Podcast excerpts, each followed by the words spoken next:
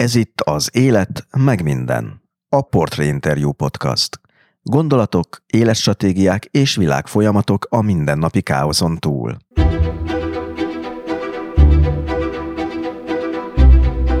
A programozás, a kódolás egykor épp annyira szabadságélmény volt, mint a beatzene vagy a rock and roll.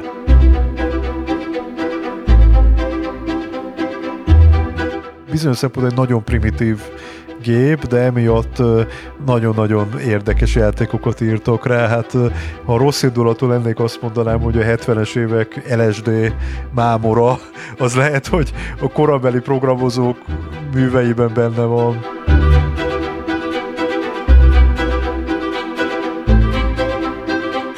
A számítógépes forradalom és a videójáték ellenkultúra volt, ma már nem az. Képes Gábor muzeológus tinédzser korától követte, hogyan lett mindez fősodor.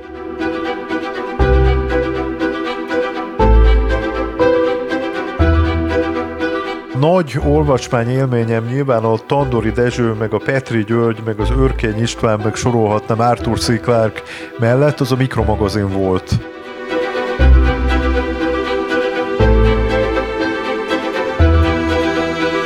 Természetesen a hőskornak vannak olykor felemelő, olykor döbbenetes, máskor megmosolyogtató epizódjai. Magyarországon is.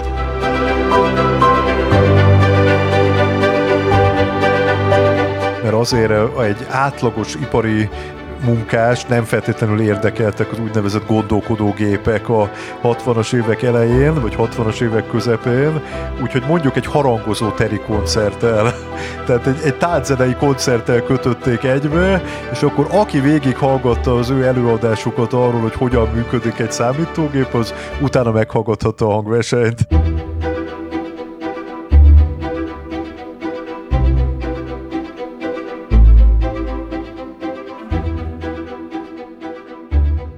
Kedves hallgatók, ez itt az Élet meg minden podcast 33. adása, én Tóth Szavos Döhötön vagyok. Ebben az epizódban Képes Gábor informatika történésszel, múzeológussal beszélgetek a kapudrogról, ami katalizálta a számítástechnika forradalmát, játékról és játékos elmékről, sajátos szubkultúrákról, robotokról és űrodüsszejáról, arról, mi történik a mélyben, ha megérkezik a barlangkutató. De még mielőtt tovább mennénk, egy rövid emlékeztető. Magyarországon megszoktuk, hogy a kultúrát és újabban a média jó részét is az állam finanszírozza, az állam irányítja. Nos, ebben a műsorban nincs egyetlen forintnyi közpénz, nincs egyetlen forintnyi állami hirdetés sem, és jó eséllyel nem is lesz. Viszont létezéséhez így te is kell lesz, a műsort tehát támogathatod a Patreonon. Ennek módját megtudhatod, ha ellátogatsz a műsor weboldalára, amelynek címe az életmegminden.hu. Az oldalon egyébként az egyes epizódokhoz bőséges háttéranyagot is találsz, például linkeket az adásokban elhangzott cikkekhez, könyvekhez, filmekhez. De ez még nem minden. Az említett weboldalon feliratkozhatsz a podcast hírlevelére is, ez pedig a Stósz, ami szintén teljesen ingyenes. A hírlevélben azokat a cikkeket, filmeket, podcastokat ajánlom, amelyekre éppen ráakadtam, vagy rákattantam. Tehát a műsor weblapjának címe még egyszer az életmegminden.hu.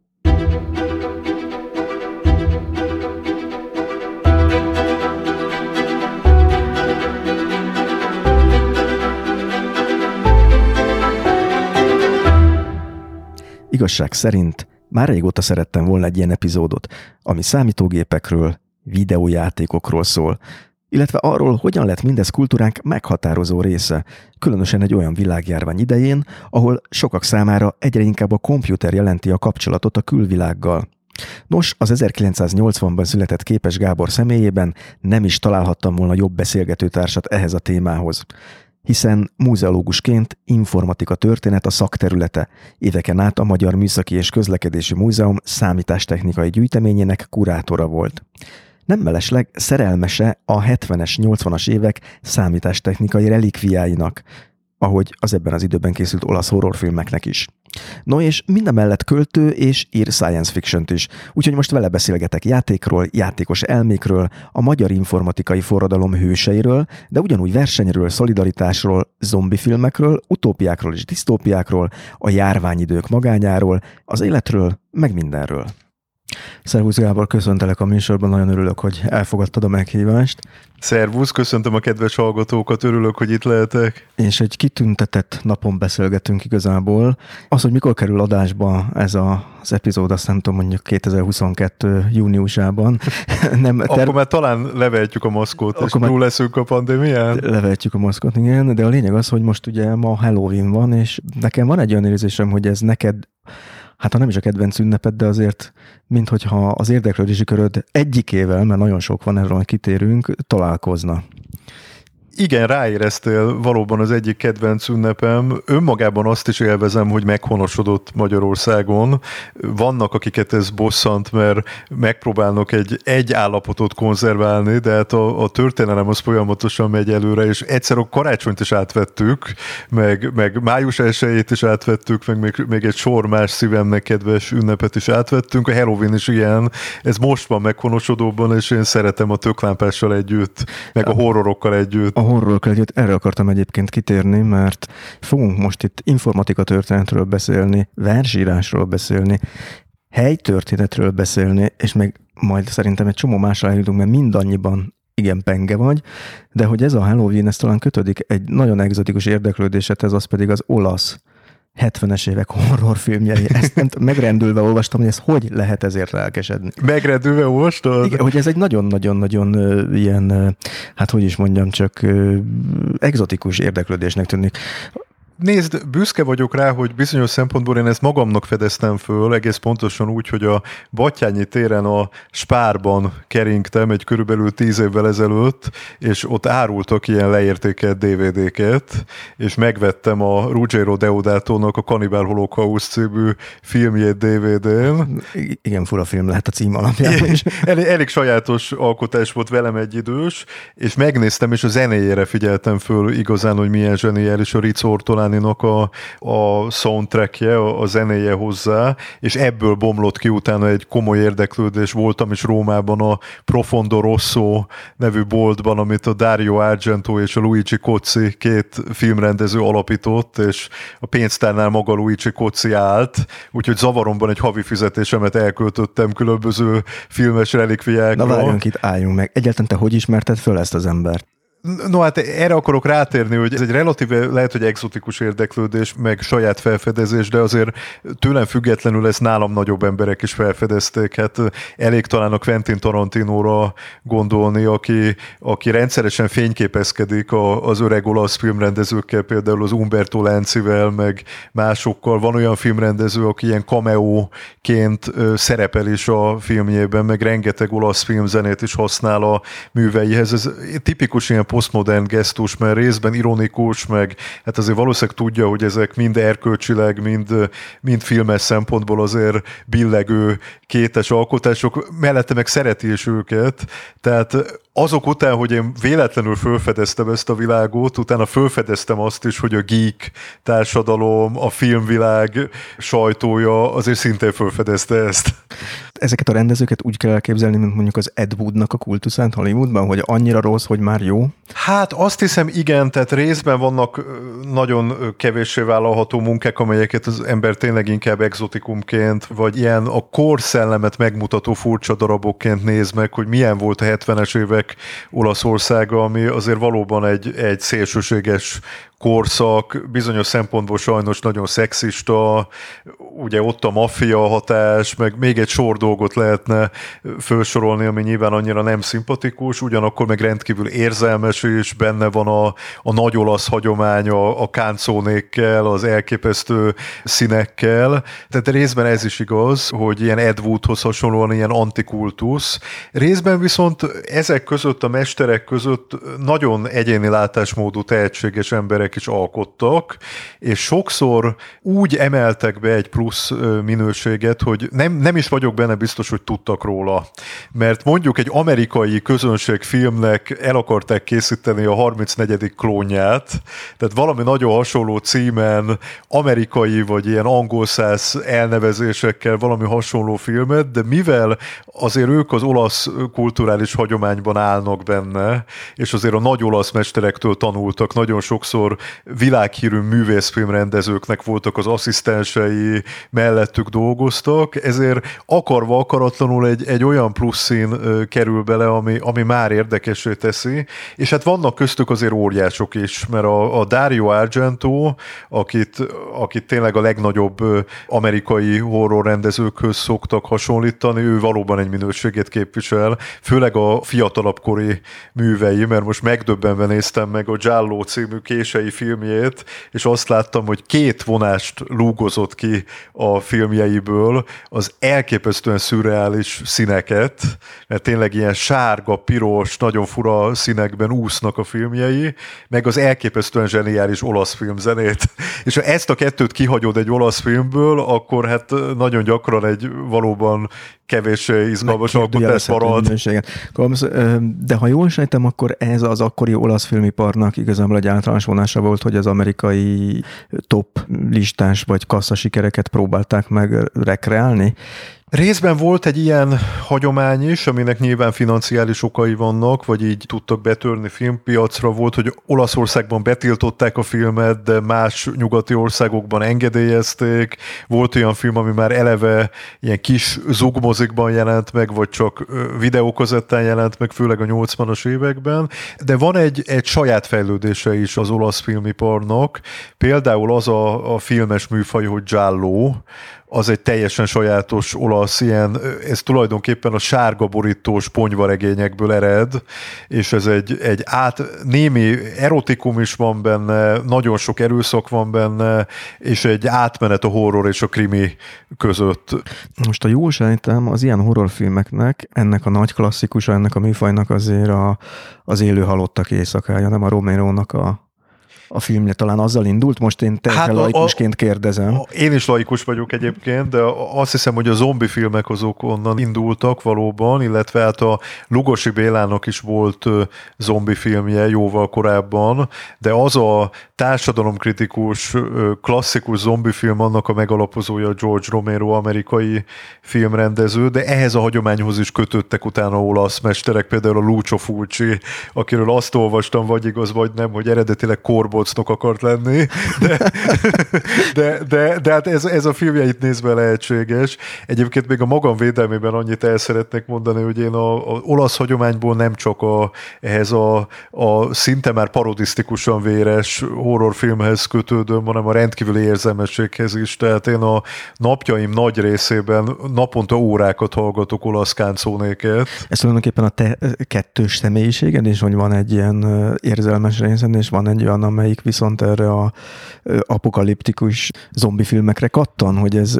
Hát azt hiszem, hogy a, az érzelmesség az alapból megvan bennem, én egy viszonylag empatikus, vagy néha túlzottan is empatikus embernek tartom magam, valószínűleg ezért nem lennék igazán jó forradalmár, amellett, hogy hát a, mind a magyar társadalmat, mind a, a globális kapitalizmust némiképp meghaladhatónak tartom, de a forradalmárságom ott veszne el, hogy már a legelső ellenségemet megsajnálnám az első pillanatban, és ezért nem tudnék igazán erőszakosan föllépni. Tehát én alapvetően egy békés embernek tartom magam, viszont rendkívüli módon szorongok, és ezt a szorongást, ezt a pandémia helyzet meglehetősen igazolta, tehát sose felejtem el a, a március-áprilisi állapotot, amikor effektíve egy olasz vagy nem olasz posztapokaliptikus filmben éreztem magam, mert elég volt kimennem az erkélyemre, kinézni a totálisan üres utcákra, és az jutott eszembe. Tehát nálam a horrorfilm az egy gyógyító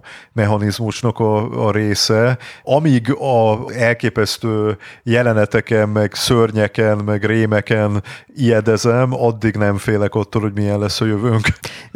Romero-ra visszatérve egy kicsit szokták mondani, hogy a fogyasztói társadalomnak a kritikája is benne volt. Ha jól emlékszem, az egy üzletközpontba játszódott. És... A legelső filmje nem, de valamelyik 70-es évekbeli filmje valóban egy korabeli shopping centerben játszódik, és hát az ott kóricáló zombik, azok azért valóban erősen emlékeztetnek a különböző akciókra, vadászó, szerencsétlen fogyasztókra.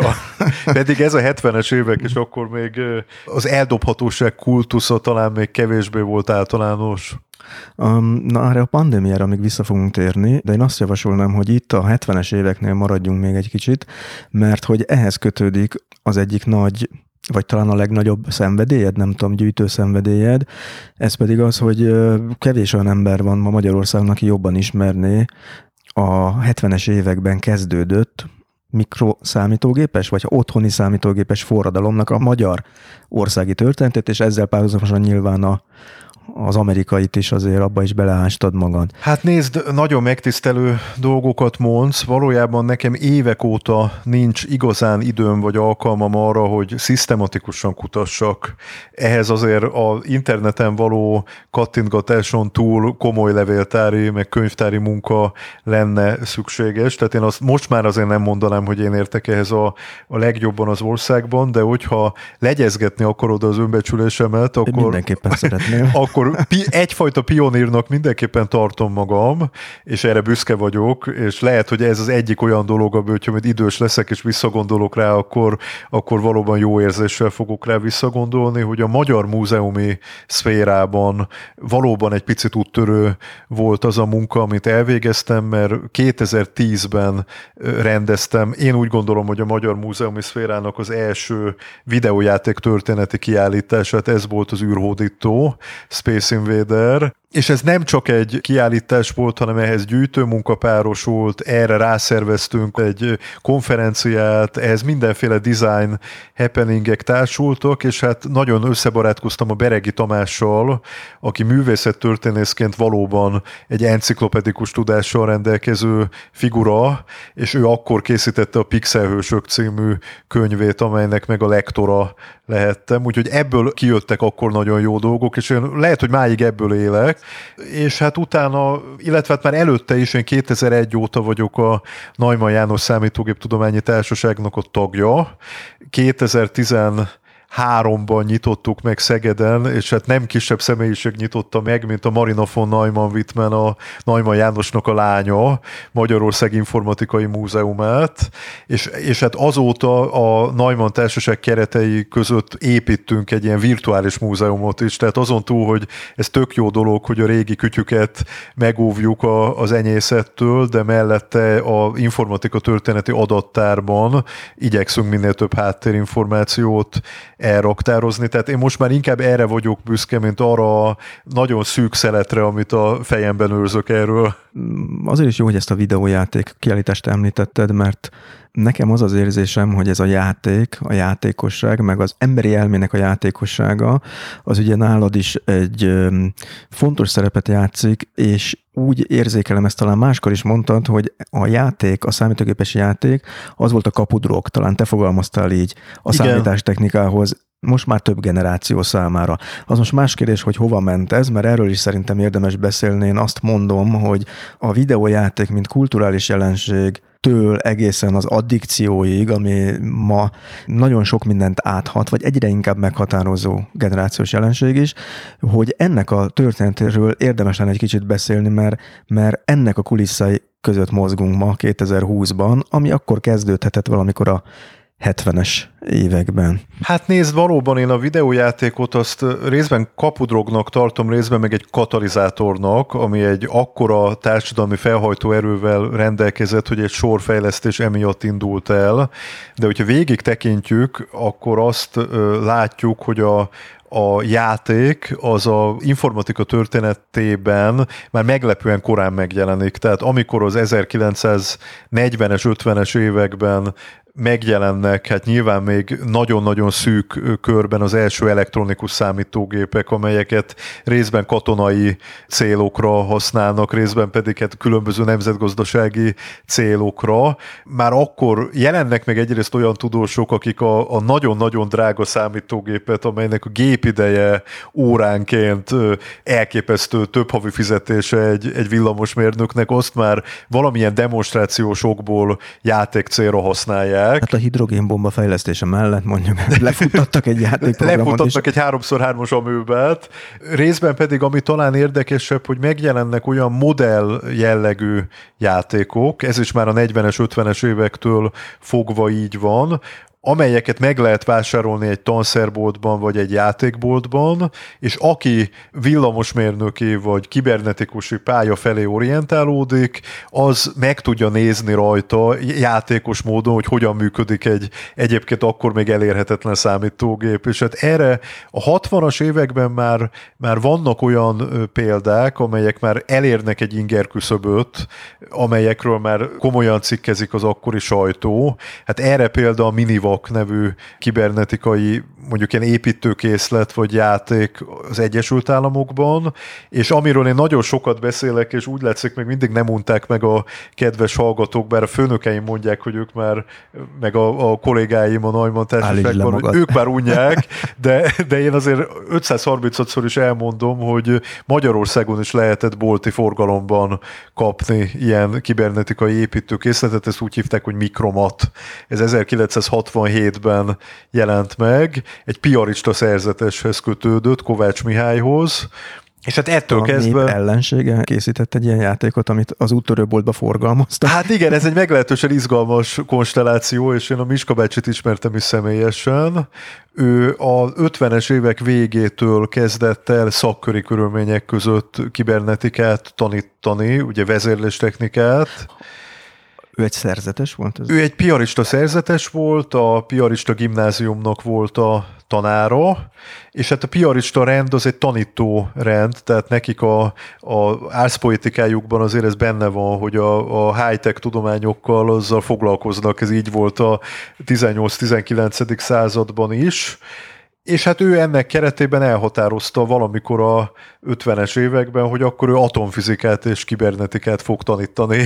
Egy gimnáziumban? Egy budapesti gimnáziumban, és jártam is a, a szertárban még az ő életében. De hogy ismerkedtél meg vele? Egy filmforgatáson. Akkor még gyerekszínész szerettél volna lenni? Nem, ez, ezek, ezek véletlenek összjátékai, mert én ismertem az ő nevét, meg az ő munkásságát részben a Bitlet nevű újságból az 1980-as években, tehát gyerekként én nem indián regényeket olvasgattam, meg rejtőt, hanem mikroszámítógép magazint és bitletet, tehát korabeli informatikai sajtót. Ezekben voltak programlisták, amiket be lehetett pötyögni a számítógépbe, és akkor az ember írt egy saját játékot, vagy megvolt az az illúziója, hogy ő írta, valójában ő csak bepötyögte, meg mindenféle érdekes cikkek jelentek meg, ilyen gépismertetők például, és hát ott megismertem a Kovács Mihálynak az arcát, meg a munkásságát valamennyire, és a 90-es évek közepén én gyakorlatilag statisztáltam a magyar televíziónak egy kölcsei emlékműsorában,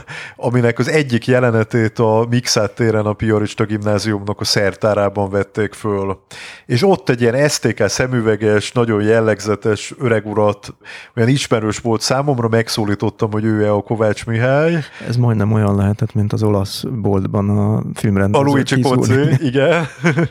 Azzal a nagy, nagy különbséggel, hogy a Miska Becsinál nem hagytam ott egy havi fizetésemet, mert ő ajándékba adott nekem egy, egy mikromat építőkészletet, és hát nagyon sokat beszélgettünk arról, hogy a, a kibernetikai játékoknak milyen jelentősége volt. Ő elmondta nekem, hogy hát egyszerűen a 60-as évek Magyarországán lehetetlen lett volna egy számítógépet vásárolni egy középiskolának, meg elmondta azt is, hogy hát valóban egy bizonyos szempontból diszkriminatív körülmények között dolgoztak, mert egy egyházi iskolának a, a tanulói számára a továbbtanulás is egy nehezített pálya volt, ezért neki nagyon sok diákja akkor úgy mondták, hogy diszidált, vagy emigrált Magyarországról, és ők küldözgették neki a akkori legmenőbb tanszerkatalógusokat, meg bizonyos ilyen vámszabályokat kihasználva komplett tanszereket is be tudott gyűjteni a, a szertárba, és ennek a mintájára ő elkezdett játékokat építeni a diákjaival, amőbázógépet,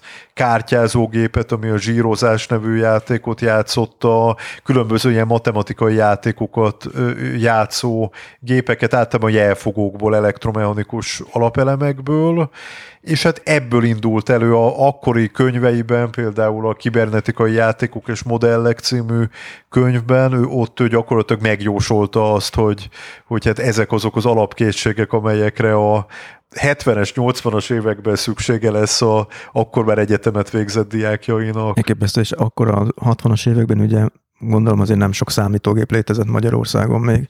Hát a 70-es évek elején ha jól emlékszem, akkor olyan 150 darab számítógép volt, a 60-as évek elején pedig 5 darab, tehát, tehát ezt az évet járta végig a magyar számítástechnika, de hát azért már a, a képzés az elindult, a, az informatikus képzés, csak nem így hívták. Tehát ő volt Kovács Mihály?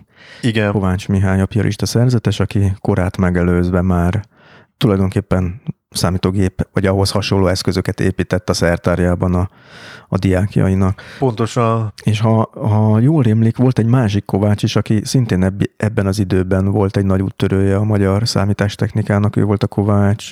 Győző. Győző, igen. Igen, róluk előszeretettel beszélek, mert mind a ketten bizonyos szempontból és ez most lehet, hogy pejoratívnak tűnik, pedig bóknak szállom, tévétudósok voltak, ami azt jelenti, hogy, hogy nem csak értettek egy tudományhoz, de volt egy képességük arra, hogy érdekesen, színesen meséljenek róla, és ez egy óriási dolog egyébként, mert hogyha valamilyen társadalmi ingert akarunk elérni, vagy egy inger küszöböt akarunk átlépni, akkor ahhoz, ahhoz ez egy nagyon fontos személyiségjegy.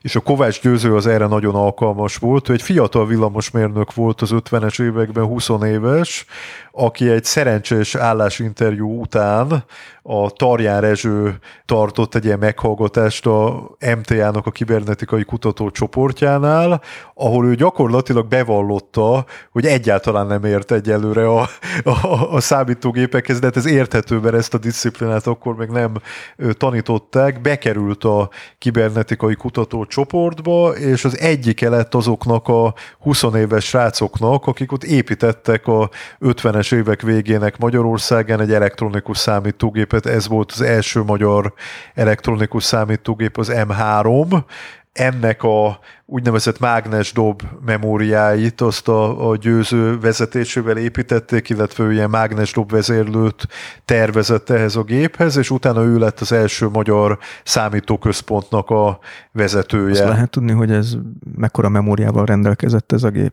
Hát itt a, a mágnes dob memória az olyan, olyan 4 kilobájt körüli kapacitású volt, akkor még ez kiloszóban mérték, de én nagyon ügyetlen vagyok a különböző számadatoknak a megjegyzésében, úgyhogy Neumann Társaság informatika történeti adattára ott meg lehet nézni a pontos méretadatot, hogy hány négyzetméter volt ez a számítógép. Ennek egy egész szoba kell. Persze, meg hány ezer elektroncsőből épült föl. Ezt azért is ajánlom ezt az adattárat, mert még jó páran élnek a, az eredeti tervezők, meg programozók közül.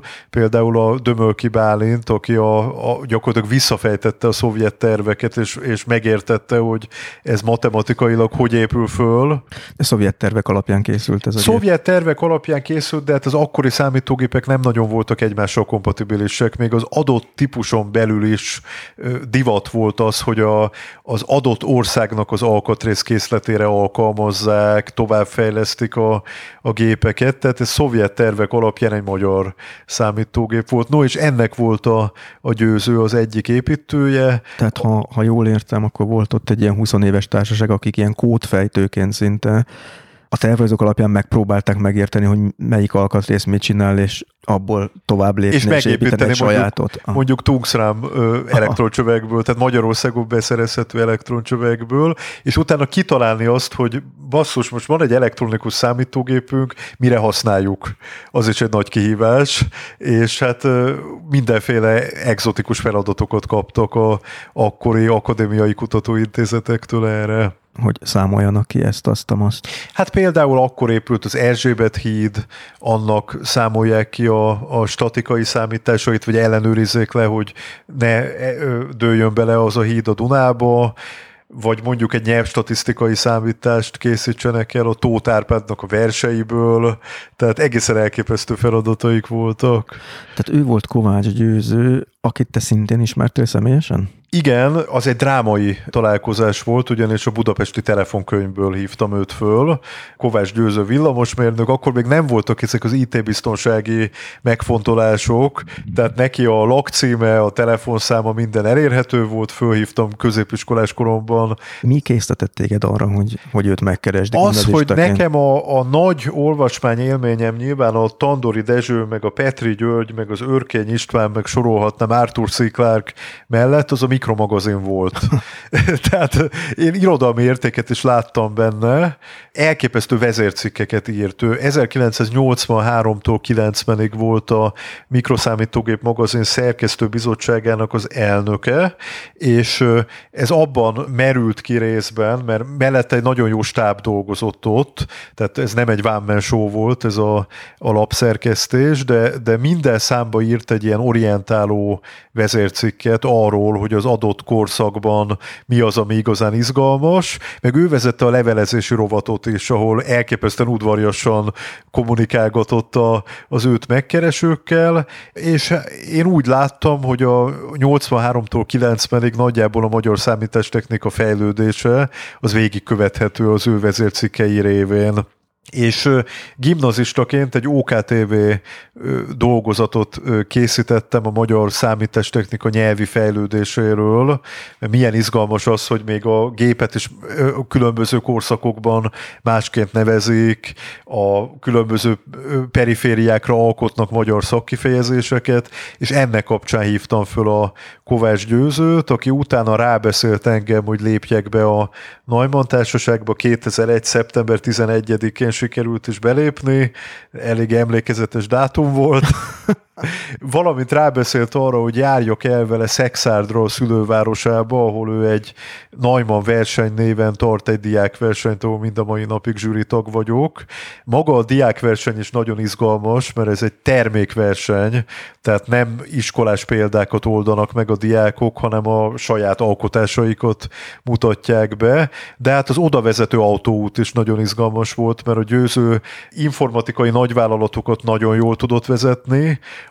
autót viszont borzasztóan rosszul. Tehát ez egy életveszélyes helyzet volt? Az egy közvetlen életveszély volt mellette autózni, berakta kettesbe a kocsit, és gyakorlatilag egy ilyen önvezető autóként az autó az valahogy oda talált Szexárdra. Azért volt, amikor koccantunk.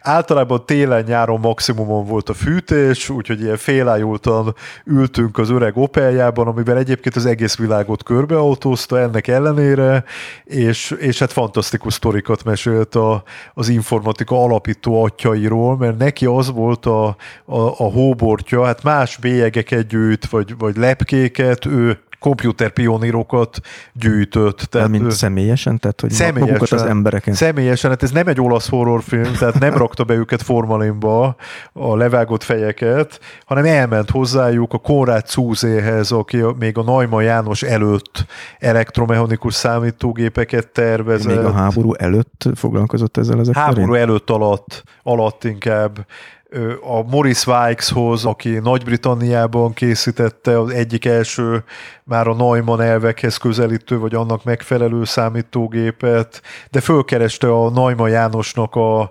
közvetlen munkatársait, a Hermann Goldstein például, meg a Neumann Jánosnak a családját.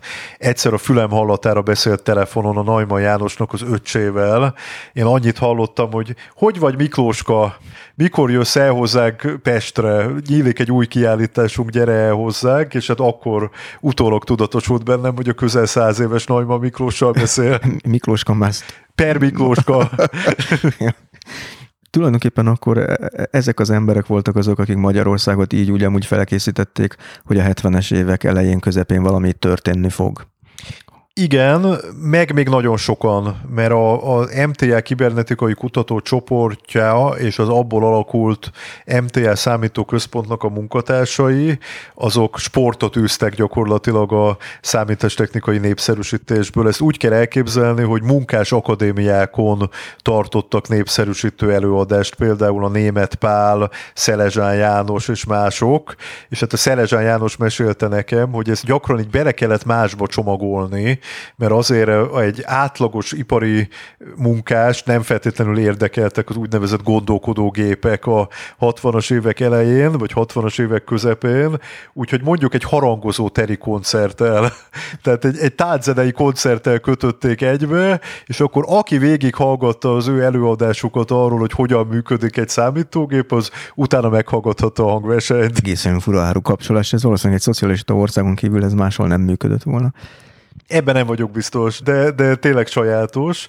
A M3 számítógépet, az első magyar számítógépet építő gárda a sportot űzött a, az informatikai vagy kibernetikai ismeretterjesztésből, és hát azon túl, hogy tartottak mindenféle népszerűsítő előadásokat, ö, alapítottak egy ilyen kibernetikai szakkört vagy klubot is. Ebben valószínűleg ők a másodikok voltak, tehát a Kovács Mihály volt az első a, a piarista gimnáziumban, van, ők viszont egy, egy kicsit nyitottabb klubot tartottak. Én úgy emlékszem, hogy talán a József Attila gimnáziummal közösen a Szent Iványi Tibor volt ennek az alapítója, és hát ennek kapcsán nagyon sokan a 60-as évek Magyarországán már építettek játékokat, és maga a Szent Iványi Tibor, ő teljesen beleszeretett a, a játékba, mint tevékenységbe, és ő játékgyűjtő is lett. Itt nem elsősorban számítógépes játékokra, hanem logikai játékokra kell gondolni. A magyar Magyar Kereskedelmi és Vendéglátóipari Múzeum már rendezett is kiállítást az ő játékgyűjteményéből. Ez egy jó példa arra, hogy az igazán jó mérnök, az igazán jó informatikus, az nagyon valószínűleg nyitott a játékokra. De ez... Mivel magyarázod egyébként?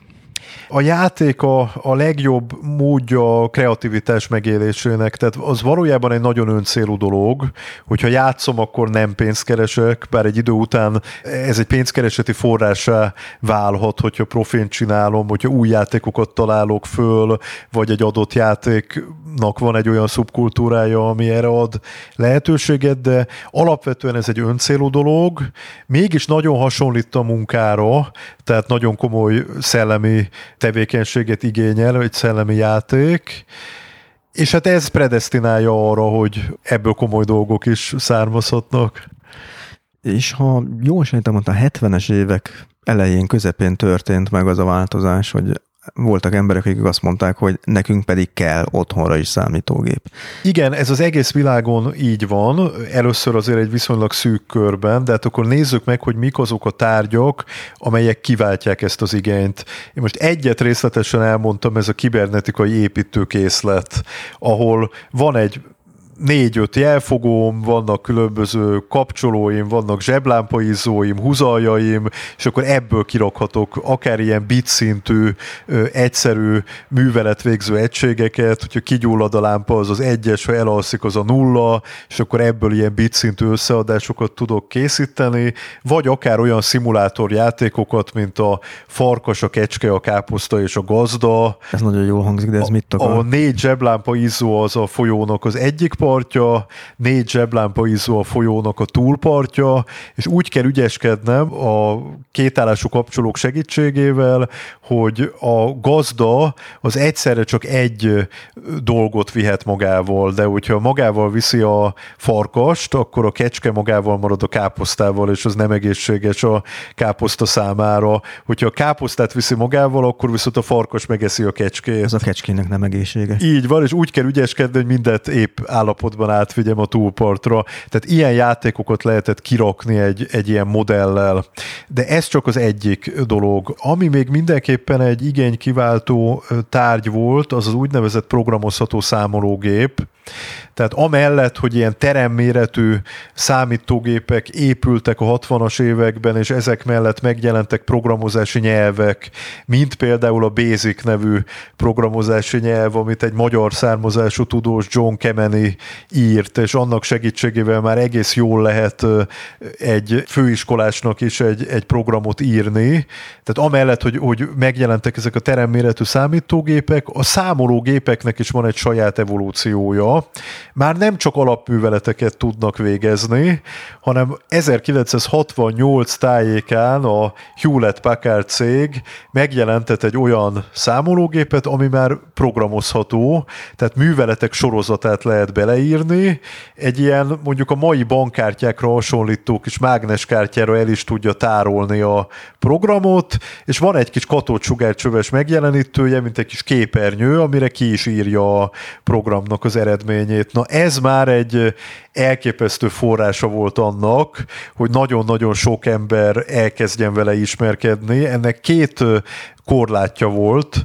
Az egyik az az ára, rendkívül drágák voltak még ezek a gépek, másrészt pedig hát azért ez inkább egy ilyen matematikai tudást igénylő, tehát mondjuk ilyen trigonometrikus meg egyéb műveletekkel nem feltétlenül akar egy átlagember foglalkozni, de ennek ellenére több fiatal ember erre már fölfigyelt, hogy itt van egy asztali gép, nem igényel légkondicionálást, nem igényel egy egész személyzetet, és lehet rá jópofa programokat írogatni ez is egy, egy felhajtó erő volt. És a... írtak is rá játékot is egyébként? És írtak is rá játékokat. A 70-es években már zsebméretű ilyen programozható számológépek is megjelentek. Hát én a Hewlett Packardot említem, a HP65 volt a 70-es évek közepén az első ilyen programozható zsebszámológép, de ilyet jelentetett meg a Texas, cég jelentetett meg a 70-es évek végén a Híradás Technika Szövetkezet általában Texas, Commodore, de még szovjet programozható számológépet is licenszeltek, vagy szereltek össze Magyarországon, és ezekre jelentek meg játékprogramok, ez hihetetlenül izgalmas. Az én kedvenc játékprogramom, ami programozható számológépre jelent meg, az a Holdra szállás, ez elég egzotikusan hangzik. Amit 1969-ben Jim Storer mutatott be eredetileg egy akkori kamaszfiú, abban az évben, amikor a Holdra szállás volt, és ez a játékprogram, ez mind számológépekre, mind számítógépekre megjelent, tehát volt numerikus változata, volt szöveges változata, volt grafikus változata. Itt egy rakétával kell úgy ügyeskedni néhány paraméternek a tudtában, hogy az ne zuhanjon bele a holdba. Tudjuk, hogy milyen magasan halad jelenleg, milyen sebességgel csapódik be, és az üzemanyag égetéssel úgy kell ügyeskedni, hogy le tudjuk tenni a felszínre. Tehát, hogy jól érzékelem, ezeken a számológépeken csak néhány számot lehetett látni. Abszolút, hogy... abszolút, és már ez egy játéktevékenység volt. Volt például a NIM nevű játék, ahol gyufaszálokat kell sorban fölvenni a játékosnak és a gépnek.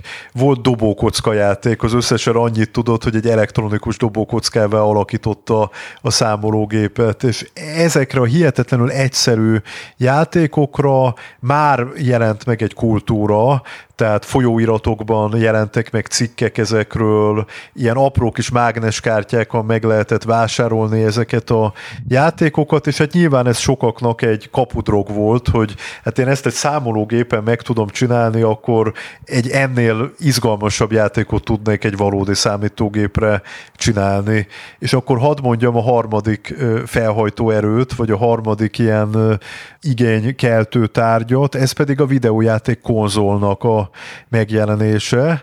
Ez is nagyjából a 60-as, 70-es évek fordulójára tehető, hogy jelentek meg úgynevezett arcade automaták, tehát ekkor már voltak játéktermek, ugye flipper gépek már voltak korábban is, és nagyjából a flipper gépek mintájára jelennek meg elektronikus videójátékok. És egy Ralph Baer nevű úr, mindig bizonytalan vagyok, hogy Baerdek vagy Bernek ejtsem, ő készít egy tévéjátékot már a 60-as évek második felében, ennek a prototípusát úgy nevezi el, hogy Brown Box, barna doboz, neki a célja az, hogy a televíziózást tegye interaktívvá, mert a televíziónak hihetetlen kultusza van az Egyesült Államokban, órákat tölt mindenki a képernyő előtt. Ez gyakorlatilag... a 60-as évek, ez tulajdonképpen a nagy nemzeti lefedésű tévétársaságoknak is a, az ideje, ahol milliók ülnek egy-egy műsorra, vagy az esti hírek.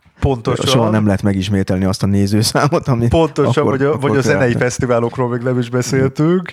És hát ezt a, a Rávber nagyon jól fölfedezi, és azt mondja, hogy a következő lépés az az lesz, hogy a televízió legyen interaktív. Be tudjuk avatkozni a, a TV képernyőjén zajló eseményekbe. Tulajdonképpen mondhatjuk azt, hogy a Netflix-el meg a streaminggel ez kb. most válik tömeges valóságán, nem?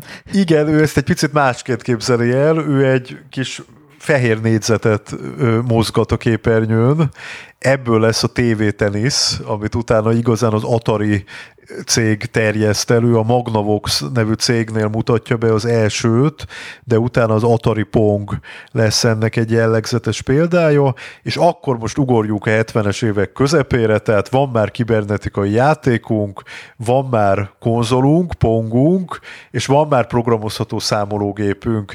Ezek után valahol nekünk így utólag nézve természetesnek tűnik, hogy akkor legyen házi számítógépünk, de a akkori kortársaknak ez szinte science fictionnek tűnt.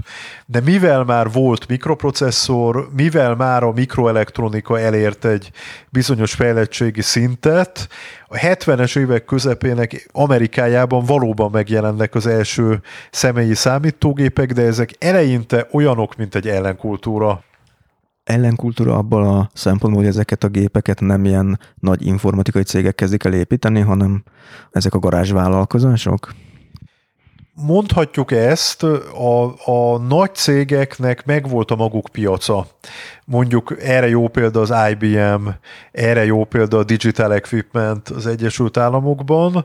Nekik volt egy kialakult, hogy milyen nagyvállalatok, középvállalatok, főiskolák vásárolják a számítógépeiket, milliós értékű gépeket, tanfolyamokat tartanak hozzá, betanítják az operátorokat, tehát ennek kialakult egy, egy bejáratott módszere. Ezzel szemben a első személyi számítógépekre egy klubmozgalom épül. Ezt hívták úgy az Egyesült Államokban, hogy Homebrew Computer Club, házi sütetű számítógépesek klubja, és hát amikor az egyik első valóban relatíve elérhető áru személyi számítógép az Elter megjelent, akkor a klubnak gyakorlatilag két feladata lett. Az egyik az, hogy rájöjjön arra, hogy a villódzó piros lámpákból és kallantyúkból álló 256 byte memóriájú számítógépet mi az ördögre lehet használni. és tehát, mi az ördögre lehetne használni? Tehát van egy új gépünk, mire használjuk? Hát nyilván első között a játék jut eszünkbe, de hát emellett vezéreljünk vele vasútmodellt, vezéreljük vele a az otthoni üvegházat, ez gyakorlatilag az okos otthonoknak a, az előzménye.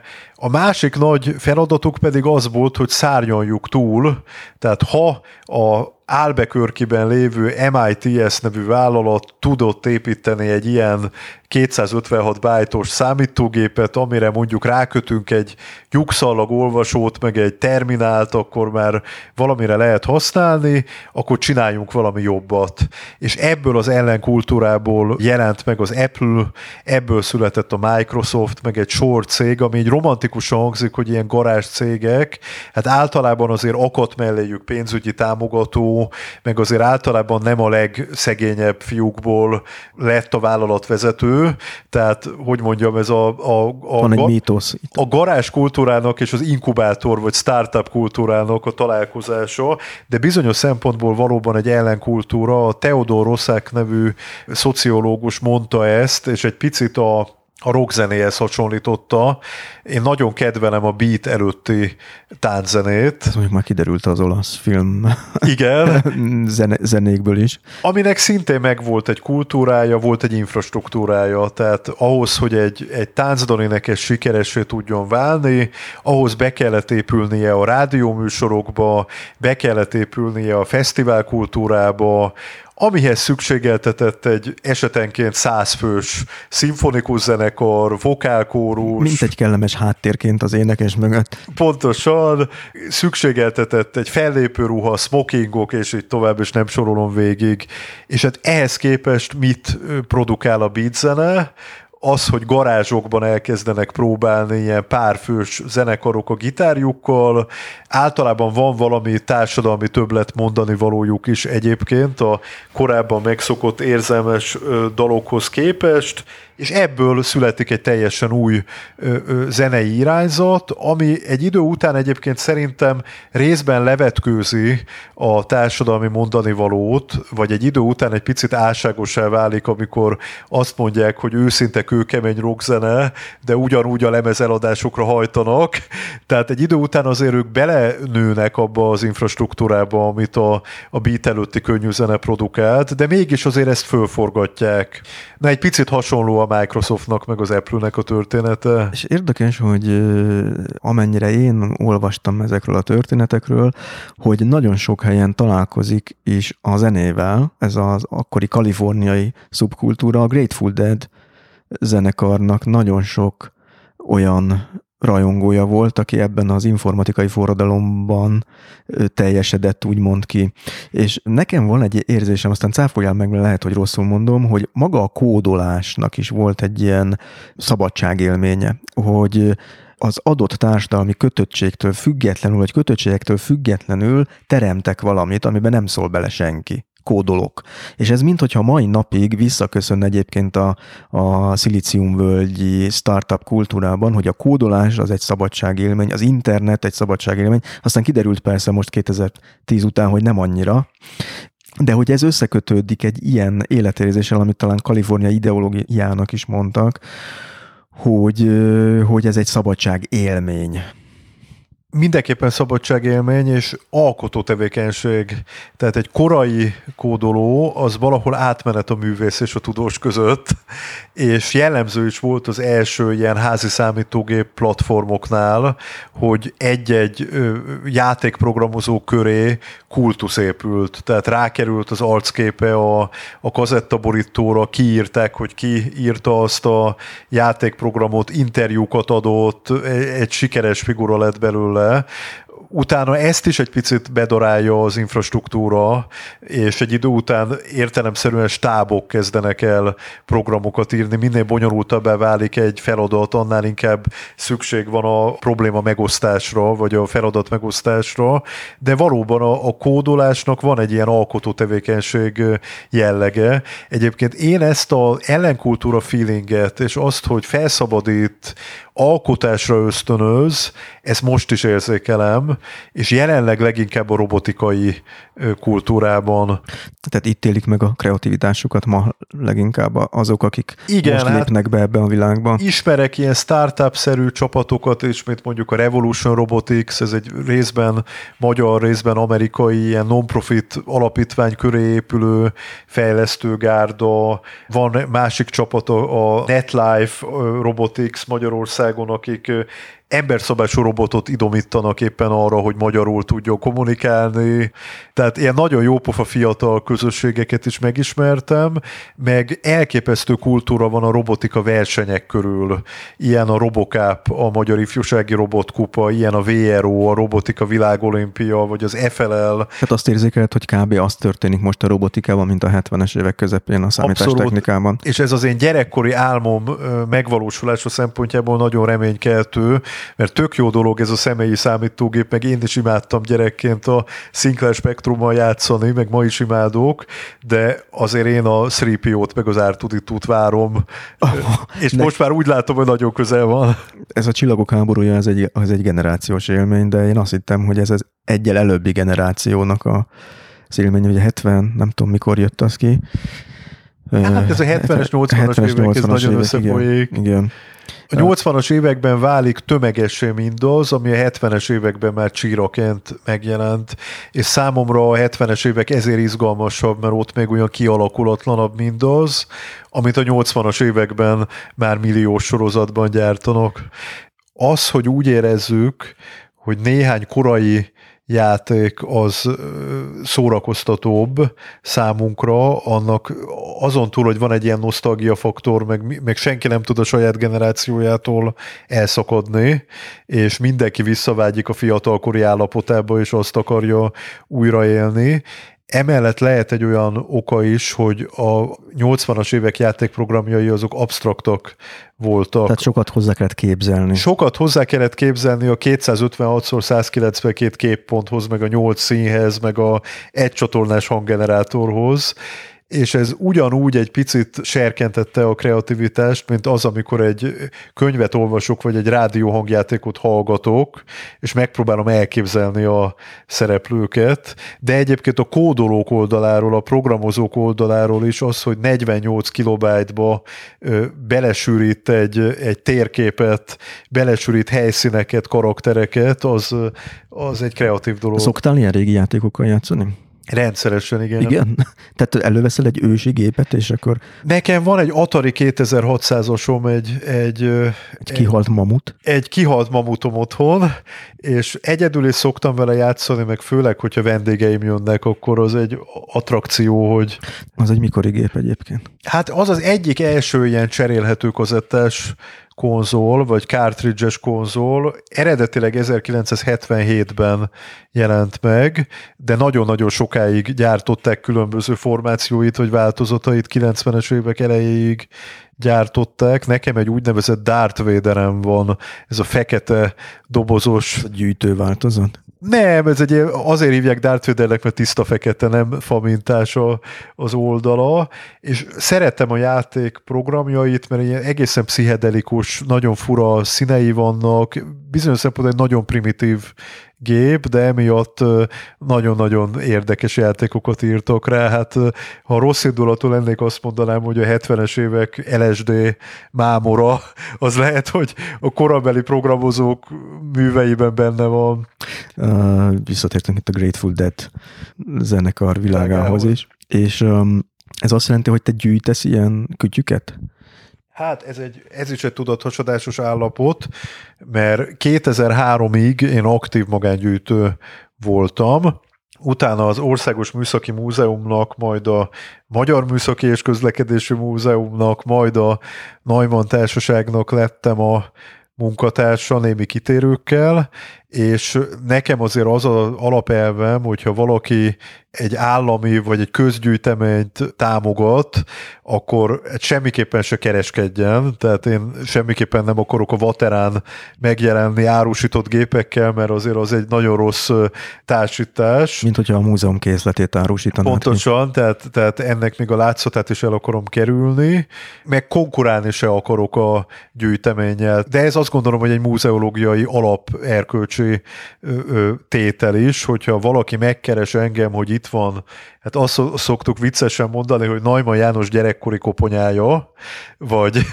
vagy a, a, a Primónak a 001-es példánya, akkor etikátlan lenne azt mondani, hogy kösz, akkor én ezt hazaviszem, hanem ilyenkor az a reflexem, hogy azt mondom, hogy adja be a múzeumba. Ugyanakkor azért teljesen nem tudok a bőrömből kibújni, és szerintem a legtöbb múzeológus embernek ez a alapdilemmája, mert vagy nagyon érdekli a területe, de akkor egy picit magángyűjtő is, még ha ez restelli is, vagy nem érdekli annyira a területe, de akkor nem olyan jó múzeológus. Tehát emiatt azért a lakásom díszítése céljára ez a erkölcsi kiskapu, azért vannak régi számítógépeim, és azért úgy vagyok vele, hogy egy tömeggyártású gépből, amiből fénykorában másfél millió gyártottak, de még most is van belőle százezer. Most abból egyet én is begyűjtök magamnak, azért annyira nem károsítom meg a, a múzeumokat. És az azt jelenti, hogy te akkor a magángyűjteményedet eladományoztad? A magángyűjteményemnek a, a legértékesebb darabjait azt én 2003-4-5 tájékán neki ajándékoztam a Országos Műszaki Múzeumnak, és nagyon örülök neki, hogyha műszaki tanulmánytárban egy páran látják is, vagy kiállításokon látják, de azért jó pár tárgyat megőriztem, és néhányat azért azóta szereztem is. Mi a legexotikusabb darabja a gyűjteményednek? Most úgy gondolkozunk erről, hogy amit valaha beszereztél, lehet az is, amit továbbadtál közben már közgyűjteménybe. Igen, hát a múzeumnak ajándékozott tárgyak közül azt hiszem, hogy a K-Pro és az Osborne, ez két ilyen bőrönt méretű hordozható számítógép volt, ez mindenképpen... Ez, az a, ez a klasszikus vicc, amikor a szovjet elvtárs megérkezik és csodálják a karóráját. És megkérdezik tőle a pályaudvaron, hogy lesegíthetik-e a bőröngyét, és mondja, hogy csak óvatosan, mert abban vannak az akkumulátorok. Igen, de egyébként ezek amerikai számítógépek, de, de a kor szellem az azonos, és ezek mindenképpen érdekes példányok. Otthon pedig, amire talán a legbüszkébb vagyok a, a megőrzött gépeim közül, az egy HP 9100B, egy, egy nagyon korai asztali programozható számológép, amit azért se ajándékoztam a múzeumoknak, mert azóta mind a Műszaki Múzeumnak, Műszaki és Közlekedési Múzeumnak, mind a Neumann Társasági Informatikai Múzeumának van már ilyen példánya, úgyhogy nyugodt lélekkel simogatom otthon a sajátomat. Volt be, hogy az elajándékozásnak lehetett egy olyan indítéka is, hogy a csajod azt mondta, hogy nem hajlandó tovább ilyen kütyük között élni. hát nézd, a párkeresésnél az egy fontos szempont, hogy az illető vagánynak tartsa ezt a, a. kis gyűjteményt. Na de itt térjünk egy kicsit vissza, hogy a Képes Gábor miért várja Artuditut és nem tudom kiejteni nevét, 3PO, igen, 3 hiszen te sokkal fiatalabb vagy, mint én, de hát te is azért 40 40, 40 vagyok. 40 felé közelítesz, azt akartam mondani, de szerint már nem csak közelítesz. Honnan ez a lelkesedés? Hogy, hogy neked ez fontos a mai napig? Hát nézd, ez egy tudathasadásos állapot, mert egyrészt mondtam, hogy szorongok, egy sor olyan jelenség van a társadalomban, ami ijesztő számomra, és most itt nem csak az elképesztő egyenlőtlenségekre gondolok, ami én úgy érzem, hogy egy bizonyos szinten túl már, már egy pszichopata jegyet erősít föl egyesekben, másoknak meg az esélyét is elveszi a kibontakozástól. Tehát én attól tartok, hogy az egyenlőtlenségnek van egy olyan szintje, ami már nem a kellemes, jó, pesgő versengést segíti, hanem, hanem egyszerűen ellehetetlenít bizonyos energiáknak a felszabadulását. Ez azért érdekes, amit mondasz, ne felejtsd szabadon, mert tulajdonképpen az a fajta neoliberális gazdaság, ami óriásivá növesztette ezeket az egyenlőtlenséget, ennek a gyökerei szintén ott vannak a 70-es években Abszolút. a, a számítástechnikai forradalom körül. Abban is, abban, abban is. is. Persze, tehát ez is egy ellentmondás, de, de ez ijesztő számomra, meg hát ami még ijesztőbb, az a ökológiai válság, most a Attenborónak a, a filmjébe vagyok ö, teljesen ö, beleszeretve, ami egyfajta ilyen, van, aki azt mondja, hogy egy hattyúdala az öregnek, én azért reménykedem, hogy a 120-at azért megéri, de mindenképpen egy összegzése annak, hogy ő, mint, mint televíziós személyiség, hogyan követte végig azt, és ez is valahol a 70-es években, 70-es, 80-as években szabadult el, hogy az elképesztő túlfogyasztás és a föld igényeire való nem odafigyelés, az, az hogyan teszi tönkre a környezetünket. És erre, mint messiás jöhet egy robotlény, mint megoldás? Hát nem azt mondom, hogy mint messiás, de a tudathasadásnak a másik fele az, hogy miközben ezektől szorongok, ugyanakkor én a normál tudományban, vagy általában a tudományos fejlődésben viszont hiszek. Tehát azt nem hiszem, hogy nekünk vissza kéne menni az őskorba, és ilyen, ilyen paleolit körülmények között sütögetni a húst, vagy az sem, mert a, a húsevés is környezetterhelő, hanem gyűjtögetni a bogyókat, mert ilyen életmóddal, hogyha egy pár tíz vagy százezer ember élne a Földön, akkor így meg lehet maradni. De hogyha ha nem akarjuk azt, hogy a jelenlegi emberiség nagy része elveszen, akkor viszont a valódi tudománynak a fejlesztéseire kell hagyatkozni. És amellett, hogy a környezettudatosság, környezet környezetvédelem az elképesztően fontos, és az a number one, amire oda kell figyelni. Amellett én a robotikát, az űrkutatást és az informatikát is, vagy információtechnológiai fejlesztéseket is egy nagy szövetségesnek tartom, és azt gondolom, hogy lehet, hogy a problémák egy részét ez idézte elő, de ez is fogja megoldani. Tehát mint egy optimalizálni lehet a fogyasztásunkat egy megfelelő algoritmus segítségével. Hát én azt gondolom, hogy segíthet mindenképpen az informatika, és azt is gondolom, hogy a humanoid robot, az önvezető autó, egy sor dologban kényelmesebbé teheti az életünket. Ez nagyon szépen hangzik egyébként, és tulajdonképpen hasonlóan gondolkozom én is. Én is hiszek abban, hogy a technológia nagyon sok mindenre megoldást tud adni, de épp annyit mindent el is tud rontani, sajnos, azt is lehet látni. De hogy mi történik a 70-es években Magyarországon, a szocialista Magyarországon, miközben Amerikában szárba szökken ez az ellenkultúra. Mert ha jól sejtem, azért Magyarországon az állampárt talán nem biztos, hogy annyira jó szemmel nézett volna egy hasonló ellenkultúrát. Hát nem tudom, bizonyos szempontból történelmietlen végig gondolni. Az, hogy Magyarország egy államszocialista ország volt, az mindenképpen bizonyos játékszabályokat megváltoztatott.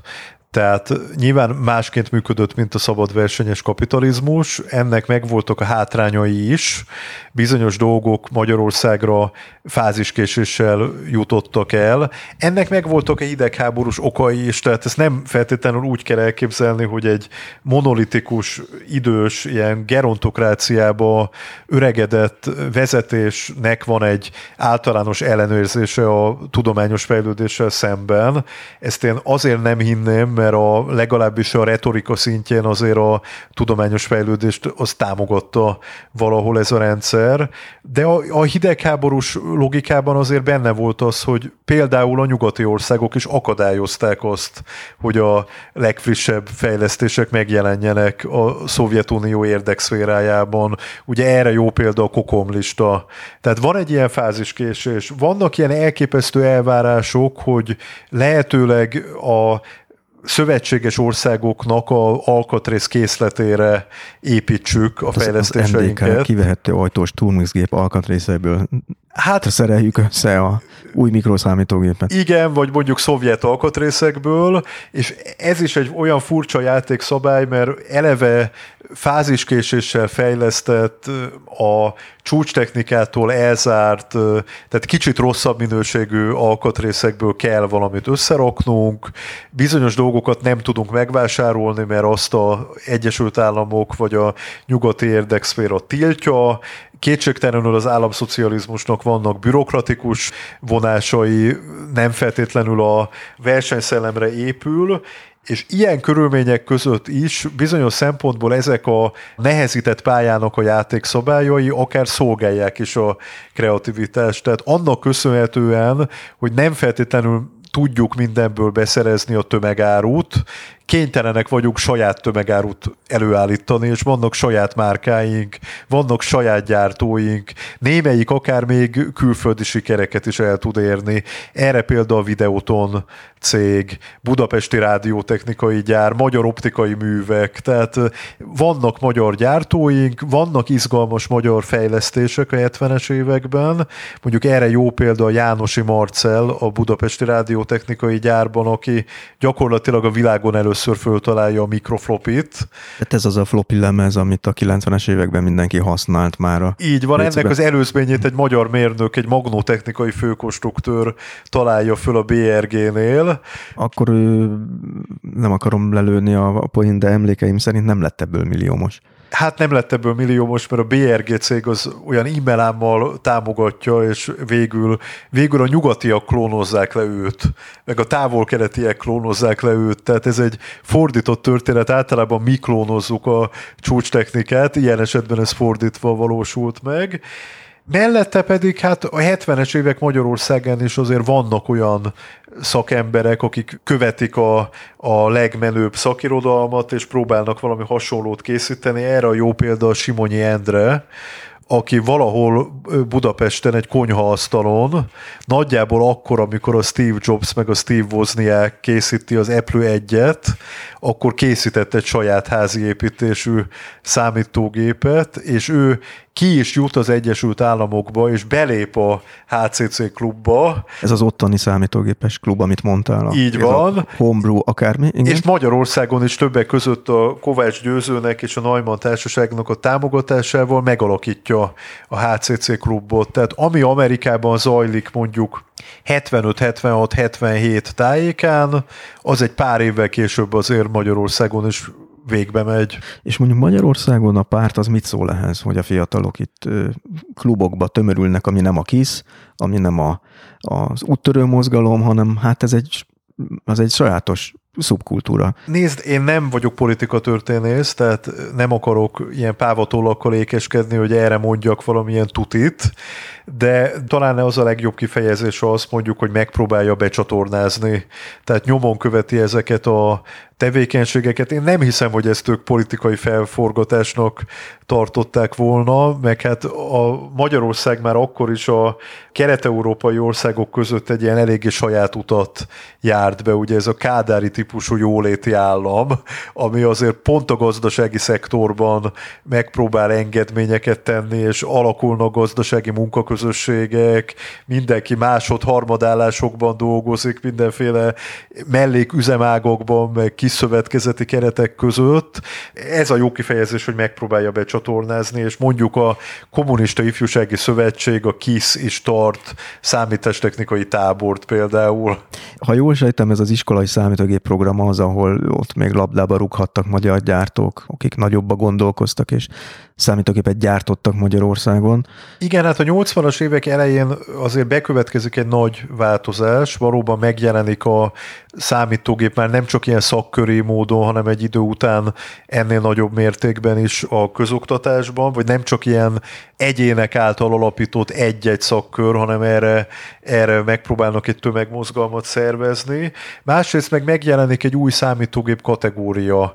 Erre a legjobb példa Nagy-Britanniában a Sinclair, vagy Amerikában a Commodore, ezek a televízióra köthető, valóban milliós sorozatú, ilyen billentyűzetbe épített számítógépek, és hát emellett főleg brit példára, és a britek mind a mai napig a kódolás tanításában, meg a robotika tanításában fantasztikusak. Aha, ezt nem gondoltam volna egyébként. Mindenki az amerikaiakra gondol. Nem, abszolút, a britek ebben nagyon ügyesek, meg egyébként a távoktatásban is, meg a televíziós ismeretterjesztésben, hát elég csak a BBC-t említeni. Tehát részben ilyen brit mintára, lehet, hogy francia mintára, meg nyilván amerikai mintára is a Magyarországon is megszervezik a, a számítástechnika oktatást, főleg Párizs Párizs Györgynek a vezetésével, és erre kiírnak egy pályázatot, ez volt az iskola számítógép pályázata 80-as évek elején, amire nagyon jó pofa számítógépeket adnak be a pályázatra, és aztán végül a Híradás Technika Szövetkezet nyeri meg, aminek elég jó a politikai hátszele, és az egy ilyen licensz gyártmányal a háttérben. A Mészáros Lőrincei gyárthatják az új erre most te nem mondasz semmit, mindegy. De a lényeg az, hogy egy befutott egy, egy gép. De ha jól sejtem, azért az már az utolsó pillanatokban lehetett, mert ha említetted, hogy jön az EX Spectrum, jól mondom, Commodore, ezek hát legalábbis emlékeim szerint Magyarországon is tömegesen kezdenek terjedni, és hát gondolom nem volt ez versenyképes, ez a magyar technológia már. Igen, hát a Magyarországon gyártott HomeLab, Primo, Videoton TV komputer, és még van egy-két ilyen, még ezeknél is kevésbé elterjedt számítógép, ezek néhány száz, vagy néhány ezer, vagy mondjuk a TV komputer az már lehet, hogy néhány tízezer példányban jelenik meg. E-, ehhez képest valóban egy idő után a magánimportban, vagy csempészáruként, szép, szép, szép csempészáruként megjelenő Commodore meg Sinclair számítógépeket, az valóban megnyit egy Tehát amíg egy a technika ajtót. tanár, vagy a számítástechnika tanár a iskolai laboratóriumban, vagy hol a csodában, számítógép teremben még a HT gépekkel bűvészkedik, kínló, bűvészkedik kínlódik. Jancsika otthon már egy generációval később tartó Commodore 64-est sen játszik. Tehát és ez egyébként nagyon demoralizáló. Tehát amikor a, az iskolában rosszabb az eszközkultúra, mint otthon, az egy nagyon rossz üzenet. És lehet, hogy nem csak az államszocializmusban, hanem más korszakokban is, hogyha ha a magánrendelő sokkal fejlettebb, mint a állami egészségügy, és hogyha otthon a gyerekszobában jobb labort tudok összerakni, mint a, a előkelő középiskolának a laborja, ott baj van. De egyébként nagyon jó, amit mondasz a párhuzam, mert az élet nagyon sok területére igaz lehet az, hogy és nagyon messzire vezet, hogy mi az államnak a feladata, meg mi nem feladata, és hogy mit lát el jól, mit nem lát el jól. Nyilván ennek vannak olyan jelei, olyan tünetei, ami kézzelfoghatóvá tesz egy ilyen problémát, és ez például egy ilyen lehet, hogy nem tudta követni a hivatalos, a szocialista ipar nem tudta követni a versenyt, amit a, a, ezek a nyugati csempész cikkek állítottak, és itt csatlakoznék a nagy témánkhoz, a videójátékhoz, hogy ha jól érzékelem, azért itt megint a játék az, ami rádöbbenti a gyerekeket arra, hogy hát az, ami a C64-esen fut, olyan nincs a hátére, vagy, a, vagy esetleg a videóton számítógépre Hát részben rá döbbenti, igen, itt van egy, egy fáziskésés, mert a, a HT 1080 z az egy 70-es évek végé számítógépnek a magyar klónja valójában. Ez egy Fekete, az egy nyugati... Az a TRS 80 nevű amerikai számítógép Video Gili nevű távol-keleti klónjának a klónja. Érdekes kerülővel jutott Magyarországra. Igen, igen, igen. Tehát valóban fekete-fehér grafikával rendelkezik, hát igen azért Magyarországon a játékipar, és itt nem a számítógépes játékra gondolok elsősorban, hanem a mechanikai vagy klasszikus játékokra, bizonyos szempontból egy kivezető út volt. Egyrészt voltak magánszereplők a gyártók között, részben pedig voltak olyan alkotói, akik világsikere tettek szert. Hát elég talán a Rubik Ernőre gondolni és a bűvös kockára, hogy ennek révén Magyarország belekerült a világ sajtóba. Azt érted ez alatt, hogy egyszerre kivezető út abból a szempontból, hogy egy kicsit a magán cégek világa felé mozdulhatott el a szocialista nagyiparból, de hogy kivezető út abból az értelemben is, hogy kitörés volt gondolatilag, gondolom abból a világból, ami be belekényszerültek emberek, hogy nem azon kellett gondolkozniuk, hogy amit a párt előírt, hanem, hanem ez a kreativitás ott felszabadulhatott a játék kitalálásánál. Hát olyan szempontból is egy kivezető út, hogy fölfigyelt rá a nemzetközi közösség. Magyarországon volt egy olyan játékfejlesztő kör, ugye a Novotrade nevű vállalat, a Rényi Gábornak a vezetésével, akik olyan érdekes játékprogramokat tudtak alkotni, amire volt nyugaton is piac. Erről azért nem akarok részletesen beszélni, mert a, szerintem az elmúlt évek legjobb kulturális produktuma az a Vakondok című dokumentumfilm sorozat, amelynek az egyik része pontosan bemutatja a játékipart, bemutatja azt, hogy kik voltak azok a forgalmazók, akik megjelentették Nagy-Britanniában, megjelentették nyugaton, Magyarországon egy idő után megérte játékokat fejleszteni, voltak emberek, akik, akiknek ez vált az állásává. Igaz, hogy voltak olyan világcégek, akik visszaéltek ezzel adott esetben, de akkor is ez egy foglalkozássá vált.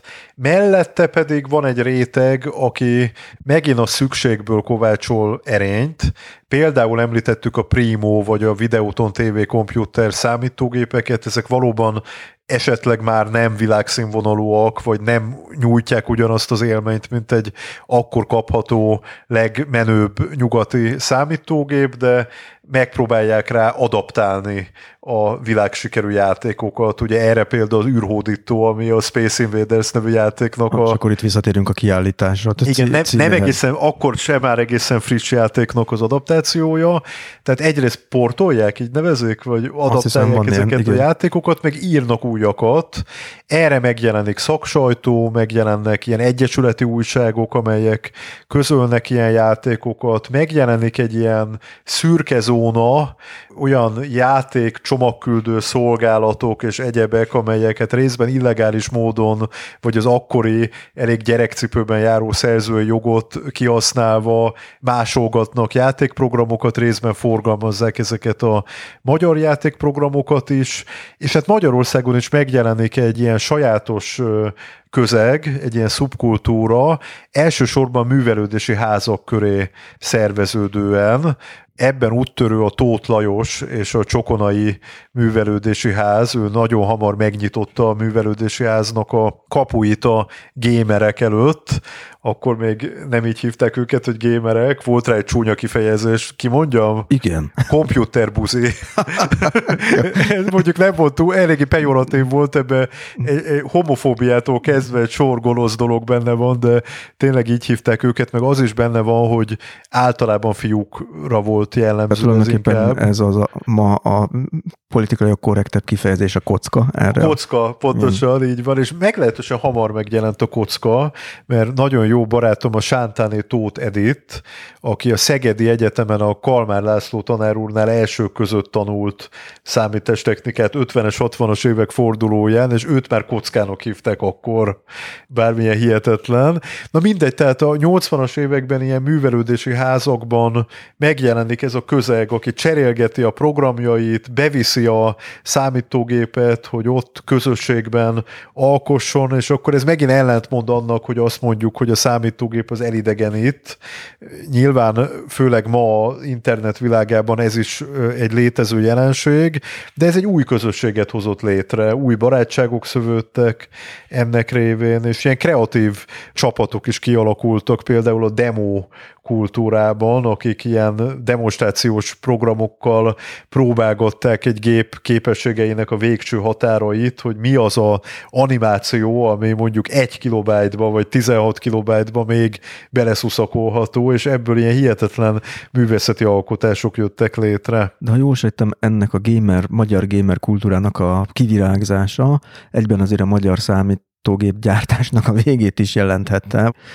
Nem hiszem, hogy egy primo olyan menő dolog lett volna ebben a szubkultúrában már. Persze, hát a gamer kultúrának vannak ilyen nemzetközileg elfogadott platformjai, mint a Commodore 64, a Sinclair Spectrum, a 16 bites gépek közül a Amiga, az Atari ST, és így tovább. Tehát itt már egyre kevésbé rúgtak küzd, labdába küzd, a magyar küzdött gépek. azért a magyar ipar azon, hogy legyen magyar számítógép? Voltak még kísérletek, például a Primónak volt színes kijelzős változata a 80-as évek közepetájéken, vagy második felében.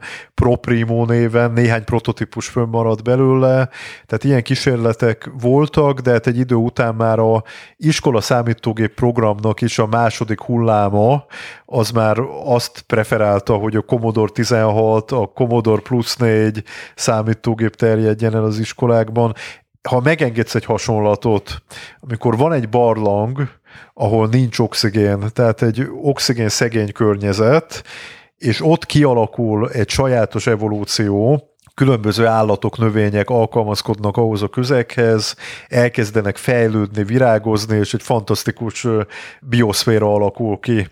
És utána jön egy derék barlangkutató, aki a csákányával betör ebbe a kis közegbe, és egyszer csak a csákány nyomnál beáramlik az oxigén, na akkor pusztulnak el azok a lények, amelyek alkalmazkodtak ahhoz a közeghez. Tehát itt most a, itt most a szegény magyar számítógépgyártókat Persze. érted a, a adott bakteriális mikroközösséget. Persze, tehát nyilván a, a gazdasági rendszerváltás után egy sor skill, ami nagyon előnyös volt egy magyar számítógép vagy periféria fejlesztőnek, az totálisan értelmetlenné vált, megjelentek a világpiaci szereplők, ennek is voltak előnyei, mert a szürke állomány egy részét használták, és mondjuk a magyarországi képviseleteket föltöltötték a, az eddigi nagy magyar informatikusokkal, de egy bizonyos fejlesztések meg idejét múltá váltok. Tulajdonképpen a 90-es évek után azért kint nyugaton is elég nagy változások kezdődtek meg. Most, hogyha a játéknál maradunk, és ezt választottam itt vezérfonalnak, ugye a következő évtizedben, vagy két évtizedben azt lehet látni, hogy ebből a szubkultúrából tulajdonképpen egy fősodor kultúra lett, és ma már most kiírtam egy érdekes adatot, 2020-as adat, hogy a játékipar, a számítógépes játékipar bevételei 159,3 tized milliárd dollárra teszik, vagy jósolják 2020-ra.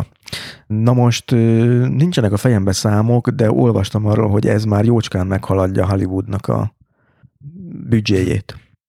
Hát lehetséges éppen a Beregi Tamás barátom, aki tényleg ilyen úttörő módon publikált a videójáték kultúráról Magyarországon, meg egyébként nemzetközi könyvekben is, ő idézte a Ted Friedman-t, egy Hát most zavarba jöttem, talán amerikai szociológus az illető, de a nevéhez köthető az a kifejezés, hogy új Hollywood. Tehát ő már valamikor a 80-as, 90-es években azt mondta, hogy a, a játékipar egy új Hollywooddá fog válni, és ha a Genesis nézzük, ugye a Ralph Baer már a 60-as, 70-es évek fordulóján interaktív televíziót akart létrehozni, és így született meg az a pattogó négyzetecske, amivel valamit lehet játszogatni, akkor azért annyira nem meglepő, hogy ez egy üzletággá vált, és az leginkább a, a televíziós, meg a filmes iparhoz hasonlít. És hát ugye film se volt öröktől fogva, tehát a film az egy 19. század végi, 20. századi jelenség, a 20. században alakult ki a filmiparnak egy, egy sor jellegzetessége, hogy ezt most leváltja a játékipar, vagy a kettő összefonódik, vagy a kettő megmarad egymás mellett ugyanúgy, ahogy a, a rádió kultúrája megmaradt a televízió kultúrája mellett, vagy a nyomtatott könyv fennmaradt a, szintén a televízió mellett, meg most úgy tűnik, hogy fönnmarad valamennyire a, az internetes kultúra mellett is, ez egy nagy kérdés most úgy tűnik, hogy a számítógépes játék is egy ilyen nagyon fontos önálló dologgá válik, amit aztán egy sor dolog meg fog termékenyíteni és megváltoztat, például a VR, a virtuális valóság egy picit lassabban megy, mint gondoltam, de azért már elkezdi változtatgatni, a hálózati játék az most már évtizedek óta mellettünk van, tehát ezek az új jelenségek, ezek folyamatosan megtermékenyítik. De hogy mennyire én most megnéztem például a Magyarországi YouTube csatornák nézettségét, és hiszem negyedik, ötödik a sorban, már nem emlékszem, hogy kik az elsők. Az egyik legnépszerűbb magyar videójáték. Végigjátszásokat ilyen, Hát igen, ilyesmi, én nem vagyok benne ebbe a szubkultúrába, de hogy valami 700 ezer feliratkozóval, azért az magyar viszonyok között rengeteg, tehát ez azt jelenti, hogy a fiatalabb korosztályból minden második, harmadik ember, és akkor még nem soroltam a többit, tehát hogy ez valószínűleg ma egy 10-20 éves ember számára ez a gamer kultúra, és ezért érdekelt engem annyira ennek a gyökerei Magyarországon meg külföldön, ez ma már egy abszolút, hát hogy is mondjam, biztos, hogy előbb találkozik valaki ezzel, mint a kőszívű ember fiaival a gyerekek közül. Abszolút, és nagyon elgondolkodtató, hogy milyen buborékokban üldögélünk. Tehát én, amikor 40 éves emberként behív mondjuk egy rádió a műsorába, vagy te a podcastedben, ami számomra valahol a rádiókultúrának egy ilyen internetes továbbélése, akkor mennyire büszke vagyok a hallgatottságomra, és te is büszke lehetsz rá. Amellett valóban elgondolkodtató az, hogy van egy másik nemzedék, amelyik kitermel olyan sztárokat, akikről igazán nem is tudunk, és lehet, hogy nem is én vagyok a kompetens, hogy beszéljek róla. Tehát ez számomra mindig nagyon izgalmas ezeknek a generációknak a, az egymás mellett élése, és hogy hogyan tudjuk egymást megszólítani. Ebben egyébként a múzeumi szféra még adós, én úgy gondolom, és mind Szegeden a Neumann Társaságnak az informatikai múzeumában van egy óriási potenciál, és én nagyon remélem, hogy 2023-ra, amikor egyébként Szegeden lesz a informatikai diákolimpia, világolimpia, akkor az valóban már egy önálló épületben nyithat majd meg, tehát én ebben látok egy óriási lehetőséget egy ilyen valós találkozási pontként, mint pedig hát én Budapesten is nagyon szeretném, hogyha a videójáték kultusznak lenne egy ilyen nagy közös találkohelye. Nyilván nem a te feladatot itt ezzel a világgal kapcsolatban valami fajta súlyos kritikát megfogalmazni, mert az ellene menne pont a, a te Neumann társaságban betöltött feladatodnak is. Én viszont megfogalmazhatok, és inkább csak amolyan provokációként mondom, hogy hát azért nagyon érdekes, épp most olvastam egy cikket, hogy Kínában, ahol ugye iszonyú számok vannak, hogy hány millióan játszanak, nem tudom, több száz millióan, és ott a, ez a gamer kultúra, ugye ott is megjelent ennek az üzleti változata, ez az e-sport, amit rengetegen űznek, ami igazából hát egy nagyon intenzív játék, és pár ember, pár ember a piramis tetején, tehát több százezer ilyen e-sportolóból van pár ember, aki ebből nagyon jól megél. Mindenki, aki alatta van, viszont hát nem tudom, azt érzékelem, hogy elképesztő időt szán erre, és hát fölzabálja ezeknek az embereknek az életét ez a, ez a videójáték, tehát ez a fajta addikció, amiből egy elnevezéssel épp úgy üzletet, mint a pókerból is, ezt megfigyelhettük, hogy hát vannak fenntartásaim nekem arról, hogy ez a kultúra ez tömegkultúra mindenképpen, de hogy nem azok-e a nyertesek, nem azok a gyerekek lesznek-e a nyertesek, akiknek a szüleinek sikerül ebből kivonni, ugyanúgy, mint a telefonnál, a, és értelmesebb tevékenységre e, szorítani a, a gyerekeket, mert, és most hangosan gondolkozom, a játék, amit meséltél, a holdra szállás játék, ott valóban az emberi képzeletnek azért nagyon sok helye van. Meg a fizikának, meg a fizikai fizikán, tudásnak. Meg a fizikai tudásnak. Na most kérdés az, hogy egy mai virtuális valóságban játszódó játéknál ez mennyire inspiráló rész. Bár az is igaz, hogy megjelent egy csomó olyan játéktípus, ahol, ami nagyon erősen narratív, tehát ott az irodalom bejön, a költészet is bejöhet egy csomó esetben, vagy a sorozatkultúra bejön, a dráma bejön, tehát nyilván lehet mondani példákat arra, hogy átmozgatja az embernek a fantáziáját, csak így maga, mint életforma, ez a gamerség, ez nem vezet egy olyan általános elkockuláshoz, ami egy generációs veszély most már. Hosszú kérdés volt, nem tudom, hogy követhető-e. Hát meg kell találni az optimumot, tehát én, ha, ha lenne gyerekem, akkor semmiképpen sem tiltanám el a, a számítógépes játéktól, mind amiatt, amit eddig elmondtam, hogy mennyi, hogy a kreativitás vagy a kreatív játék az mennyire serkentően tud hatni. Ugyanakkor a játék az addikcióvá is válhat, tehát ez ma már közhely, hogy ugyanúgy addikció, mint a, alkoholfogyasztás akár, vagy még egy sor dolog, pornónézés, és így tovább. Tehát nyilván meg kell találni az optimumot, és hát én is olvasok mindent és mindennek az ellenkezőjét, mert van, aki azt mondja, hogy lesz egy általános alapjövedelem, aminek egyébként rengeteg előnye lenne. Sok munkát át fognak venni a robotok, aminek szintén rengeteg előnye. Vad be, hogy ezért várod a Artuditú megérkezését. Hát szintén rengeteg előnye lenne, hogy, hogy egy sok munkát átvesznek, meg sok új munka típus viszont keletkezik ezáltal, de hát azt mondják, hogy emiatt társadalmilag is mérhető módon lesz egy olyan réteg, aki az életének egy jó részét egy ilyen virtuális közegben és játékkal tölti el, és hát agykapacitás, vagy, vagy hogy mondjam, egy sor, sor lehetőség és egy sor egyéni ambíció függvénye az, hogy ezt mennyire jól használja ki. Tehát én, én annak tudatában vagyok, hogy sok ember elveszhet a játékok útvesztőiben. Tehát ha jól értem, ha mondjuk ilyen tudatos társadalommérnöki megfontolások ö, szerint közelítünk a kérdéshez, akkor azt is mondhatjuk, hogy hát jön a robotizáció, jön a garantált alapjövedelem, és ö, ugye iszonyatos fejlődés van a játékiparban, a számításos játékiparban. Jó is, ha Kovács 2 János, most pont Kovácsot mondtam, a két nagy gurú is Kovács, de elnézést minden Kovácstól, de otthon marad inkább, és játszik, úgyse tud magával mit kezdeni, és addig sincs az utcán. Nincs forradalom. Igen, olvasni ilyet is, olvasni ilyet is, ugyanakkor én azt gondolom, hogy a, engem az alapjövedelem az mindenképpen motiválna egyébként.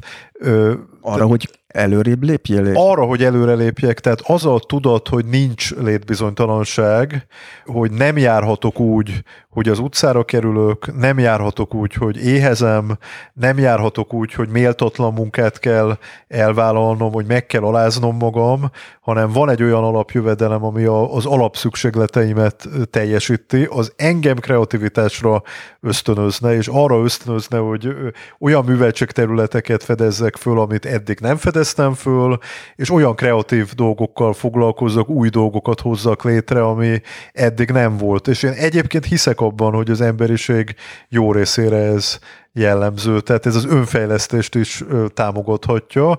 Ugyanakkor olvasni ilyet valóban, hogy lesz, aki elvész a, a virtuális valóságban. Még hogy tovább bosszantsalak, még egy másik jelenséget is említek, amin elgondolkoztam ugye minap, ez pedig a játékiparnak, vagy a gamer kultúrának egy nem várt hatása az, hogy az életnek mennyi minden területére szivárgott be a játékos gondolkozás, amit megint az elmúlt hetekben olvastam egy ilyen cikket, hogy eljátékosodik, mondják, és egy érzékletes példát említek, most ezt lehet, hogy egy kicsit hosszú lesz, majd igyekszem rövidre fonni, hogy a Disney cégnél, ami ugye nem csak játékgyártással vagy filmgyártással foglalkozik, hanem mivel vannak ilyen szórakoztató parkja és rendkívül sok minden, szállodaipar, stb. Van egy olyan részlege, ami lepedőket mos és vasal. Az egy viszonylag biztos munkahelynek számított. Leveleket kell teljesíteni? Igen, tehát hogy egy biztos munkahelynek számított, ahol erős volt a szakszervezet, és lejárt ez a szakszervezeti szerződés, és nem úgy újították meg ezt a szerződést, hogy a gonosz tőkés azt mondta, hogy mostantól kezdve már csak három dollárt fizet, amiért eddig tizet fizetett, hanem kitettek ilyen monitorokat, ami valós időben követte a munkásnak a teljesítményét, hogy hány lepedőt hajtogat össze, tesz be a vasalógépbe, stb. stb. És ez a munkahelyet pokollá változtatta. Tehát addig az emberek beszélgettek egymással közben, meg társasági élet volt, tehát egy kemény munka volt, de jól érezték magukat viszonylag, ez volt a cikkben, és megjelent az egymás közötti verseny. Mert onnantól kezdve, hogy látta Jack az, hogy Joe mennyit teljesít éppen valós időben, és ott különféle badge szinteket lehetett elérni, tehát hogy ez a, a játékokból ismert megoldásokkal serkentük a dolgozókat nagyobb teljesítményre, és arról számoltak be az emberek, hogy olyan pokollá vált a munkahely, hogy, hogy hát ugye kérnék vissza az az előttit, de már nem lehet. De nem csak ez az egy Igen, dolog. de ez azért van, mert a, a játéknak az az egyik alapeleme, hogy önkéntes legyen.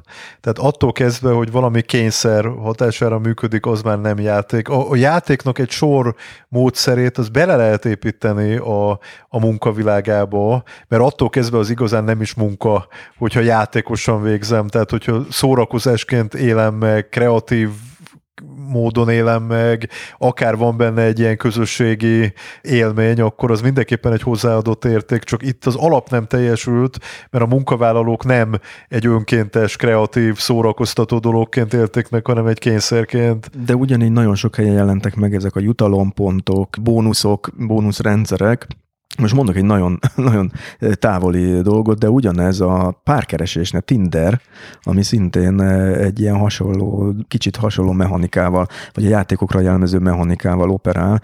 Tehát, hogy a cikknek az volt a lényege, és hát most nem biztos igaz, hogy ez... De mi ebben a játék? Az, az egy, egy addiktív időtöltés, mindenképpen, és egyébként borzasztó embertelen szerintem, hát most nem akarok a a nácizmus világából a, a lehető legszörnyűbb példát említeni, de egy szelekció, hogy kit jobbra, kit balra tologatok el egy kép alapján, és közben a személyiségét nem ismerem, és egy másodperc alatt döntök arról, hogy, hogy mi lesz vele. Szerencsére nem az életét veszem el a Tinder esetében. Még hanem... egyelőre, de bár vannak ilyen utópiák. Igen, amik... igen, de tényleg engem a lehető legembertelenebb dologra emlékeztet a, a Tindernek ez az alap módszere, de játéknak egyáltalán nem tartom.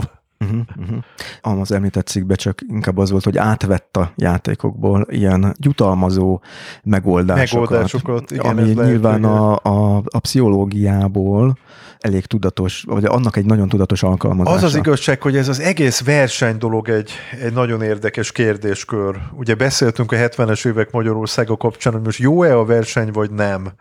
Hát, hogyha van egy világverseny, és azon belül van egy, egy régió, amelyik meg nem tud vagy nem akar versenyezni, az lehet, hogy bizonyos dolgokban hátrányt jelent. De azért összességében a versenyből és a versengésből csinálni egy ilyen abszolút példát, az is nagyon veszélyes, én, én azt gondolom, és a játékban se a verseny az egyetlen motiváció.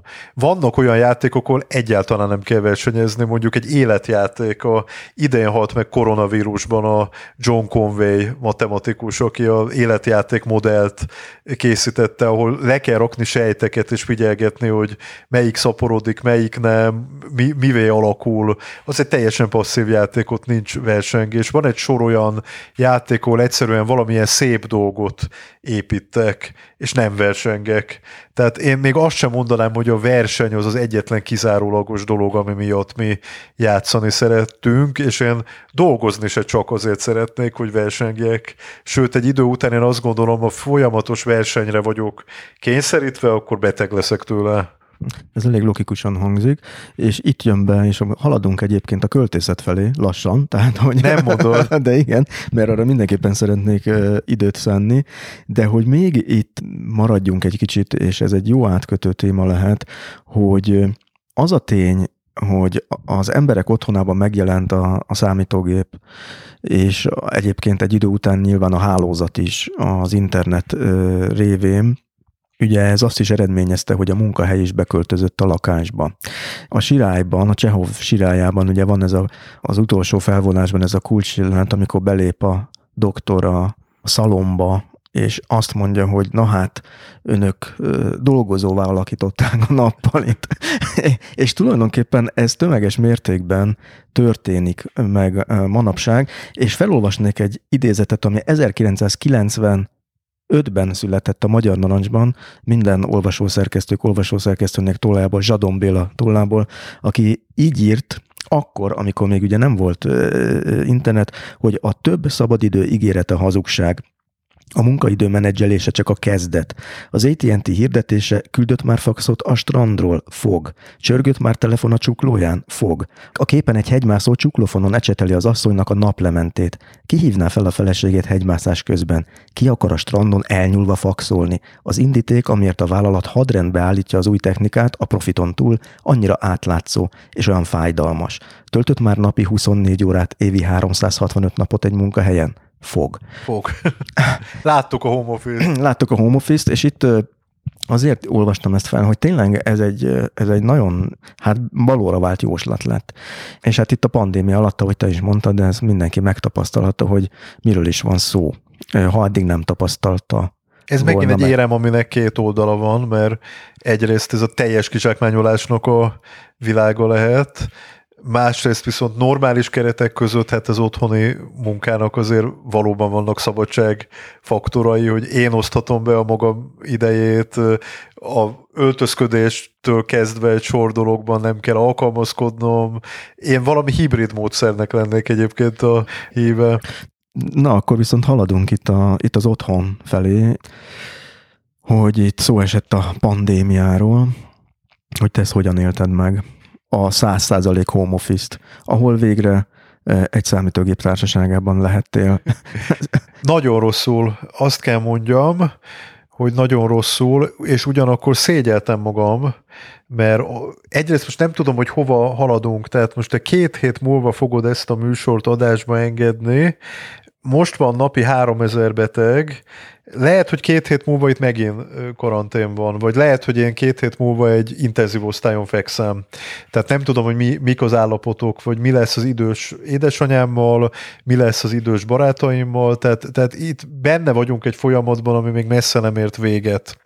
De tavasszal volt egy állapot, hogy egy két-három hónapot én otthon töltöttem, amit rendkívül rosszul éltem meg, ugyanakkor emiatt lelkismeret furdalásom volt. Egyrészt azért, mert a társadalom egy jó része ezt nem engedhette meg magának. Tehát az, hogy nekem otthon volt internetem, otthonról tudtam dolgozni, meg házhoz hozták nekem a kaját, ezen az infrastruktúra fenntartói, tehát rengeteg ember dolgozott, aki azért nem volt home office mert olyan a munkaköre, hogy nem a drón hozta ki nekem a, az ételt, hanem ő. Tehát részben emiatt is lelkiismert furdalásom volt, részben pedig amiatt is, mert a barátaim egy jó része már családos ember, és azért láttam azt, hogy két-három, egy-két-három gyerek mellett, vagy, vagy egy idős hozzátartozót aktívan gondozva, vagy egyéb családi körülmények között ez milyen nehéz. De hát azért egy egyedülálló embernek beszorulni a 30 négyzetméterre, az is egy kihívás, mert azon belül, hogy a home office az egy középosztálybeli réteg volt. Hát egy kiváltságos egy kivál, abszolút kiváltságos dolog volt, de azon belül is azért nem mindegy, hogy a minigarzonba szorulsz be, vagy a családi házba, nem mindegy, hogy egyedül szorulsz be, vagy egy szerető párkapcsolatba, vagy egy bántalmazó párkapcsolatba. Tehát itt azért nagyon nagy fokozatok voltak, úgyhogy némi, némi szégyenérzettel, de sajnáltam magamat, emiatt, hogy egyedül vagyok 30 négyzetméteremen, és volt nagyon jó barátom, aki, aki mellém állt, és, és támogatott, ő egy öt gyerekes anyuka, aki minden nap küldözgetett nekem ilyen motivációs jópofa videókat, meg... Amellett, hogy az öt gyerekét meg Amellett, hogy az öt gyerekét gondozza, és egyébként ő most, blog, ő most blogol arról, hogy éppen koronavírussal fekszik otthon hmm. már második hete, tehát most itt ősszel szintet léptünk a problémákba. Ami miatt felhoztam még ezt a pandémiát is, hogy te nem csak informatika történettel foglalkozol, és talán egy-két mondat erejénk, hogyha elmondanád, hogy egyáltalán, hogy a hallgatókban ne legyen hiányérzet, hogy ugye te nem számítógép műszerészként, programozóként kezdtél el ezzel az egésszel foglalkozni, hanem bölcsészként hogy ezt tegyük már rendbe, mielőtt rátérünk a verseidre, csak azért Igen, jött hát a bölcs, bölcsész ott már vonat. nagyon nagy baj van, hogyha én forrasztópákát fogok a kezembe. Nem amellett, hogy, soha? amellett, hogy borzasztóan tisztelem azokat, akik jó műszerészek, és elképesztően fölnézek rájuk, de én ehhez mindig ügyetlen voltam, és lehet, hogy buta is voltam hozzá, vagy másként vagyok okos. A bölcsész műveltség, vagy a, bölcsész képzettség az nyilván egy másféle, a műveltségnek egy másféle formája, és emiatt én egyébként a kockákat nagyon szeretem, és nagyon sokat tanulok tőlük, de én alapvetően bölcsész vagyok, magyar szakon végeztem, részben a a műszaki tudományok iránti szenvedélyem az megnyilvánul abban, hogy szerkesztőként és íróként is foglalkoztam science fictionnel, részben pedig a bölcsészkaron volt az ezredfordulón egy kis kutatócsoport a Horváth Ivánnak a vezetésével, akik úgynevezett bölcsészettudományi informatikával foglalkoztak, amit úgy is hívunk, hogy contentware.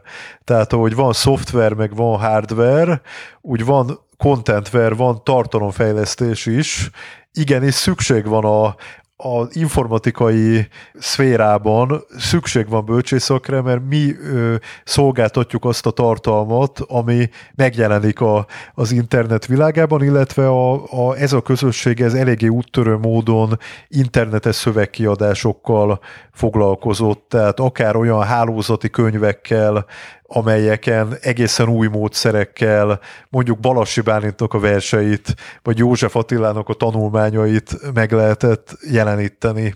Tehát én ebből a közegből származom, de az, hogy én megkerestem a Horváth Ivánt és ezt a csapatot, ez azért van, mert engem egész életemben párhuzamosan érdekelt a műszaki kultúra és az irodalom világa. Tehát a kis képes Gábor, aki a Bitlet, jól mondom, Bitlet A magazinon. Bitletet olvasta a a- WC-n. Meg a Kovboy, voltak ilyenek is, nem? Hát a kovboly az egy érdekes szubkultúra, a Commodore világ. Azt is tisztelem és szeretem, és nagyon jól szórakoztam rajta, de hát ha már PC-ről beszélünk, personal computer, meg politikai korrektség, akkor hát azért az egy érdekes dolog volt, hogy ő részben nagyon jó pofán és szellemesen, részben pedig azért néha olyan megszégyenítő módon tudott a levelezőivel beszélni, nem tudom, hát de ez aztán tovább élt a internet világában is volt ez az antisztár kultusz, amikor azért emelünk ki valakit, mert kinevetjük, Hát nem tudom, ha erkölcsi kérdésekről van szó, akkor, akkor lehet, hogy azt kevésbé restellem, hogy, hogy kedvelem a 70-es évek horrorfilmjeit, és azt jobban restellem, hogy nevettem az Ukrin Benedeken.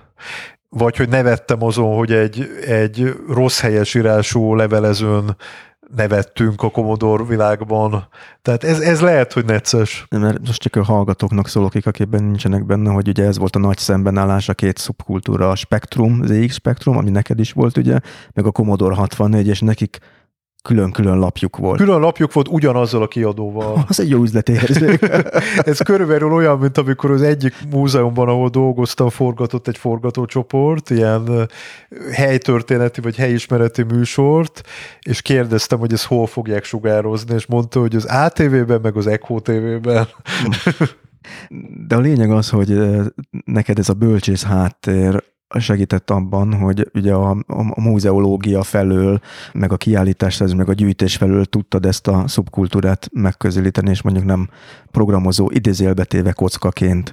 Igen, hát a múzeológia az alapvetően egy bölcsész disziplina, egyébként általában inkább történészek foglalkoznak vele, és nekem mindig volt egy handicapem, tehát én a informatikusok között bölcsész voltam, a bölcsészek között informatikus, a múzeológusok között pedig irodalmár, tehát nekem nagyon sokat kellett a minisztériumi bürokratákkal küzdenem azért, hogy egyáltalán elfogadjanak, mint múzeológust. Volt, aki azt mondta, hogy hát ilyen végzettséggel maximum ilyen gyűjteményi raktáros lehetnék, de hogyha vándorkiállításaimmal, mert Turkevétől Dombovárig, Szegedtől Szolnokig, Sátoroljaújhelyig egy sor vittem, vagy vittünk el informatikai kiállítást. Ezzel örömet okoztam, és sikerült néhány magyar, meg nem csak magyar tudós életműre fölhívnom a figyelmet, akkor már megérte, hogy ezt a ilyen unortodox pályát befutottam az elmúlt években. Itt kiírtam az életedből egy elég egzotikus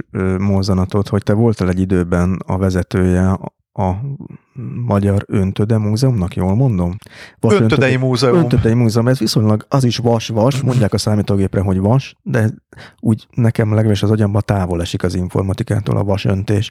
Hát igen, hogy, oda hogy engem, a, bele? engem a gazdasági válság űzött az Öntödei Múzeumban, mert az a Magyar Műszaki és Közlekedési Múzeumnak az akkori munkahelyemnek volt egy filiáléja, egy ilyen kis múzeuma, és hát ilyen Haydn búcsú szimfóniaként onnan elfogytak a munkatársak, mert nyugdíjba mentek, és nem pótolták a státuszukat, mert hát mindig a kultúrán, mint emberi erőforráson azért szeretünk spórolni sajnos, és a főigazgató szólt nekem, hogy Gábor, hát most kaptunk észbe, hogy ott már nem maradt dolgozó, illetve egy darab múzeológus maradt, de ő nem akar igazgató lenni.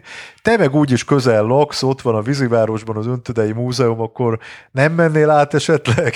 És akkor az én igazgatásom az egy ilyen összmér dolog volt, hogy részben azért sikerült egy-két jópofa kiállítást odavinni, részben öntészet kapcsán például a... És akkor gyorsan, gyors talpalban meg kellett tanulnod az öntészet. Hát az lehetetlen dolog. Lehetetlen dolog, azt kellett megtanulnom, hogy azt a kapcsolati tőkét mozgassam. Tehát mondjuk a Országos Magyar Bányászati és Kohászati Egyesületnek a munkatársaival együtt tudjak dolgozni, vagy mondjuk Kutas László művészete kapcsán a szoboröntészetről létrehozunk egy kiállítást. De emellett hát ez egy összvér dolog volt, mert volt egy ilyen értelmiségi oldala is, hogy, hogy oda kiállításokat rendezünk. Egyébként becsempésztem egy mobiltelefon történeti kiállítást és mobil mementók címén. A két kuhó közé.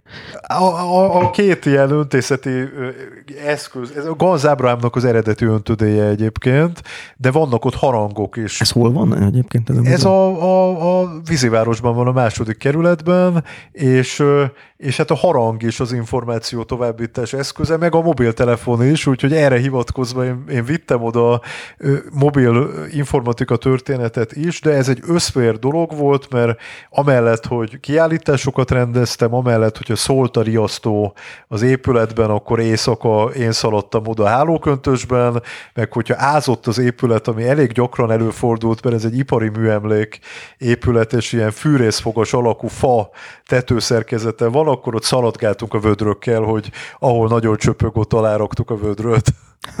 De nem bántam meg, én, én nagyon örülök, hogy ezt a sajátos öntész hagyományt, aminek egyébként dalai vannak, mindenféle szakestéjei, szertartásai vannak, ezt megismertem, és máig szívesen köszönök úgy, hogy jó szerencsét. Az öntészeknél is ez egy Öntészeknél, koászoknál, bányászoknál. Aha, azt hittem, hogy ez csak a bányászoknál van ez a, ez a jó szerencsét köszönés. Érdekes kultúrtörténet adalék. És te, mint bölcsész egyébként ezek között, a mérnök emberek között, most legyen szó informatikusról, kohászról, stb. Hogy érzed magad? Mert hogy az ember úgy képzeli el, biztos ezek szigorú emberek, akik ilyen reálisan közelítik meg a dolgokat. Én világéletemben szerettem a szigorú embereket. A középiskolában is a legendásan szigorú matek tanárom volt a kedvenc tanárom, a Falta tanár úr, meg a, a folyosón mindig imádtam beszélgetni a angol humoráról és szinte extrém szigoráról ismert Karakas tanár a híres kémia tanárról. Tehát engem a, a szigorúság az nem traumatizál a határátlépés az traumatizál, tehát szomorú történeteket tudnék mesélni, megszégyenítő tanárokról, meg olyan tanárokról, akik kiátszották a diákcsoportokat egymás között, de azok általában nem a ilyen nagyon szigorú, ilyen műszaki értelmiségi típusú fehérköppenyes tanárbácsik nénik voltak. Tehát nekem a szigorúsággal önmagában nincsen bajom, és ezek a szigorú kocka emberek pont a játékosságuk miatt, vagy a, a feltalálói attitűdjük miatt ugyanakkor általában nyitottak a, az újdonságukra, tehát én általában megtaláltam a két világ közötti átjárást, és hát mondhatom azt is, hogy majd, hogy nem engem világéletemben jobban elismertek a műszaki értelmiségiek, mint a bölcsészek. Hiába jelent már meg három verses kötetem, meg közel száz versen folyóiratokban, meg tíz tárcanovellám, meg sorolhatnám, és ezek nagy részét inkább a 20-as éveimben produkáltam. Egyetlen díjat kaptam életemben, és az nem egy irodalmi díj, hanem egy informatikai díj, a Kemény János díj, ami a 35 évnél fiatalabb informatikusoknak jár, és életem egyik nagy megtiszteltetése, amikor a Neumann Társaság ünnepségén a Gellért szállóban kivegyek a sok informatikus közé, és, és megtapsolnak, mint fiatal informatikus, pedig életemben nem voltam informatikus. Tiszteletbeli. Tiszteletbeli, igen. igen. Az, az talán jobban zavaró, hogy a nő-férfi arány az sokkal rosszabb a, az informatikusok között, mint a, mint a bölcsészek között. Mi lehet egyébként ennek az oka? Hát nézd, ez egy nagyon sokrétű dolog, erről a Taigás Judit kolléganőm, aki egy, hozzám hasonló ilyen bölcsész informatikus karakter, de hát ő vezető szinten foglalkozott az én informatikával évtizedekig, ő írt erről több cikket, meg erről van számos kutatás, hogy, hogy milyen nehezített pálya volt általában a továbbtanulás a nőknek évtizedekig, a műszaki pályákon való megjelenés, milyen előítéletekkel kellett megküzdeniük, és ez egy folyamat, amiben benne vagyunk. A kezdetben egyébként a operátorok, a számítógép kezelők között óriási többségben voltak nők, tehát az egy női dolognak számított a lyukkártyás gépet kezelni mondjuk, meg a programozók között is azért sokan voltak, de a számítógép fejlesztők között kevesebben. Tehát erre most nem tudok exakt választ adni, de ez egy óriási probléma, amivel ma is küzd a, például az Európai Unió is, hogy arányaiban sokkal kevesebb nő van, mint amennyien érdemesek lennének rá. Mert ugyanannyian lennének nyilván érdemesek, mint férfiak, és ez egy óriási kihasználatlan szellemi kapacitás. Tehát abban te nem hiszel, hogy ez azért van, mert a férfi és a női agy másként működik, másra fogékony? Nem, nem, nem, nem, egyáltalán nem, meg hát zseniális informatikus nők is vannak, akik semmivel se rosszabbak, mint a férfiak. Nyilván le, lehet, hogy bizonyos dolgokban mások, ez én, én nem értek, de itt van egy óriási kihasználatlan szellemi kapacitás, ami miatt a lányokat ilyen pályaorientációs programokkal is próbáljuk kedvet csinálni hozzá, hogy informatikus pályára menjenek. Na, itt a kitérő után, hogy most már értjük, hogy honnan jössz, hogy kapcsolódsz az informatika történethez, és itt a pandémiánál hagytuk abba, mert hogy neked erről született hát legalább egy versed, de lehet, hogy több is, és megbeszéltük itt, mielőtt hozzám érkeztél volna a műsorban, hogy majd verset is olvasol, és én nagyon szeretném is, mert azt is szeretném itt demonstrálni ezzel, hogy hát itt a különböző oldalait hogy találkoznak egymással, és hát ugye egyedül egy számítógéppel vagy többel, egy, nem neked nem egy számítógéppel, bocsánat, valószínűleg több tucattal a lakásban egy ilyen vers is megszületett, és én arra kérnélek, hogy esetleg olvast fel, hogy ne csak virtuálisan. Igen, boldogan felolvasom, egyébként én évtizedek óta tagja vagyok egy baloldali irodalmi társaságnak, az a neve, hogy Nagy Lajos Irodalmi és Művészeti Társaság, és ennek a társaságnak van egy Facebook oldala, ahol mi csináltunk egy vírusölő nevű sorozatot, tehát úgy tartottuk egymásban a lelket, hogy minden nap kiraktunk vagy egy verset, vagy egy novellát. Ott jelent meg ez a Türelem játék című vers, ami Egyébként nyomtatásban majd januárban fog megjelenni az Ezredvég című folyóiratban, azért én még az a korosztály vagyok, hogy az az igazi, ami nyomtatásban megjelenik, ez az irodalmi műveknél abszolút így van, tehát ez egy még nem létező vers tulajdonképpen, de már született róla elemzés. H. Nagy Péternek van egy zseniális sorozata a Facebookon a karanténkultúráról, már egyébként megjelentette könyvalakban is egy részét. Itt mondom el, hogy igyekszem majd ezeket belinkelni linkelni a műsorjegyzetekbe. A tehát H. Nagy Pétert mindenképpen linkelt be, mert ő már egy szuper verselemzést is írt róla. Az a címe, hogy Türelemjáték. Türelemjáték. Vonásaim lágyok, falnak döntve falom a testét a lánynak. Álmomban megérjük az estét.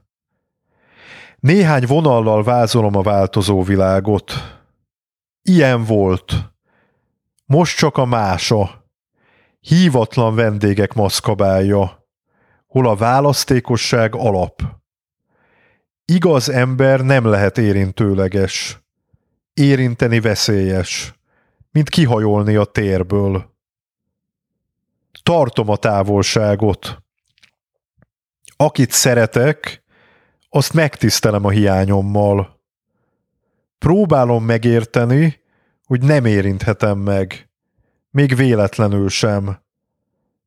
Ez a magány új szintje, egy új vég. A világban, ahol párt keresni orosz rulett, és ölelve ölni nem akarsz, maradj a körön belül. Párják kora jött el, koronás fők kora. Ha már nem vigyáztak ránk, vigyázzunk egymásra. Várjuk, hogy visszakapjuk falunk a régi falat. Engem ebben a versben nem csak az érintett egyébként meg, hogy, hogy igen, benne van az, amiről szól, vagy az, az alapélmény, hogy hogyan veszik el a kapcsolatunk a, a fizikalitással, vagy a másoknak a jelenlétét, hogyan száműzzük belőle, hanem ez egy nagyon érdekes dolog, hogy én itt tovább gondoltam azt, hogy megtisztelem a hiányommal azt, akit szeretek, hogy ez egy sokkal ősibb késztetés, legalábbis a férfi kultúrában egy ilyen, hogy a szeretett nőhöz hogy viszonyuljak, amikor igazán, igazán ö, odáig vagyok érte, akkor mindig belép egy ilyen távolság tartó érzés is, szemben a, a nagyon fizikai, vagy nagyon erősen szexuális jellegű kapcsolatokkal. Tehát ez az idealizálás is, mint, mint távolság. Hát ez is benne van, meg az is benne van ez a jelenlegi állapot, hogy vajon mit fog okozni az a tapasztalás, hogy tényleg azzal vigyáztunk egymásra, hogy másfél méter távolságot tartunk, hogy megszűntek az érintések, megszűntek a puszik, nyilván nem csak az ismerkedésben, és ott lehet, hogy nem is baj, ha a bizonyos tolakodó, meg nem kért érintések megszűnnek a társadalomban, e, erre erősen rászorulunk.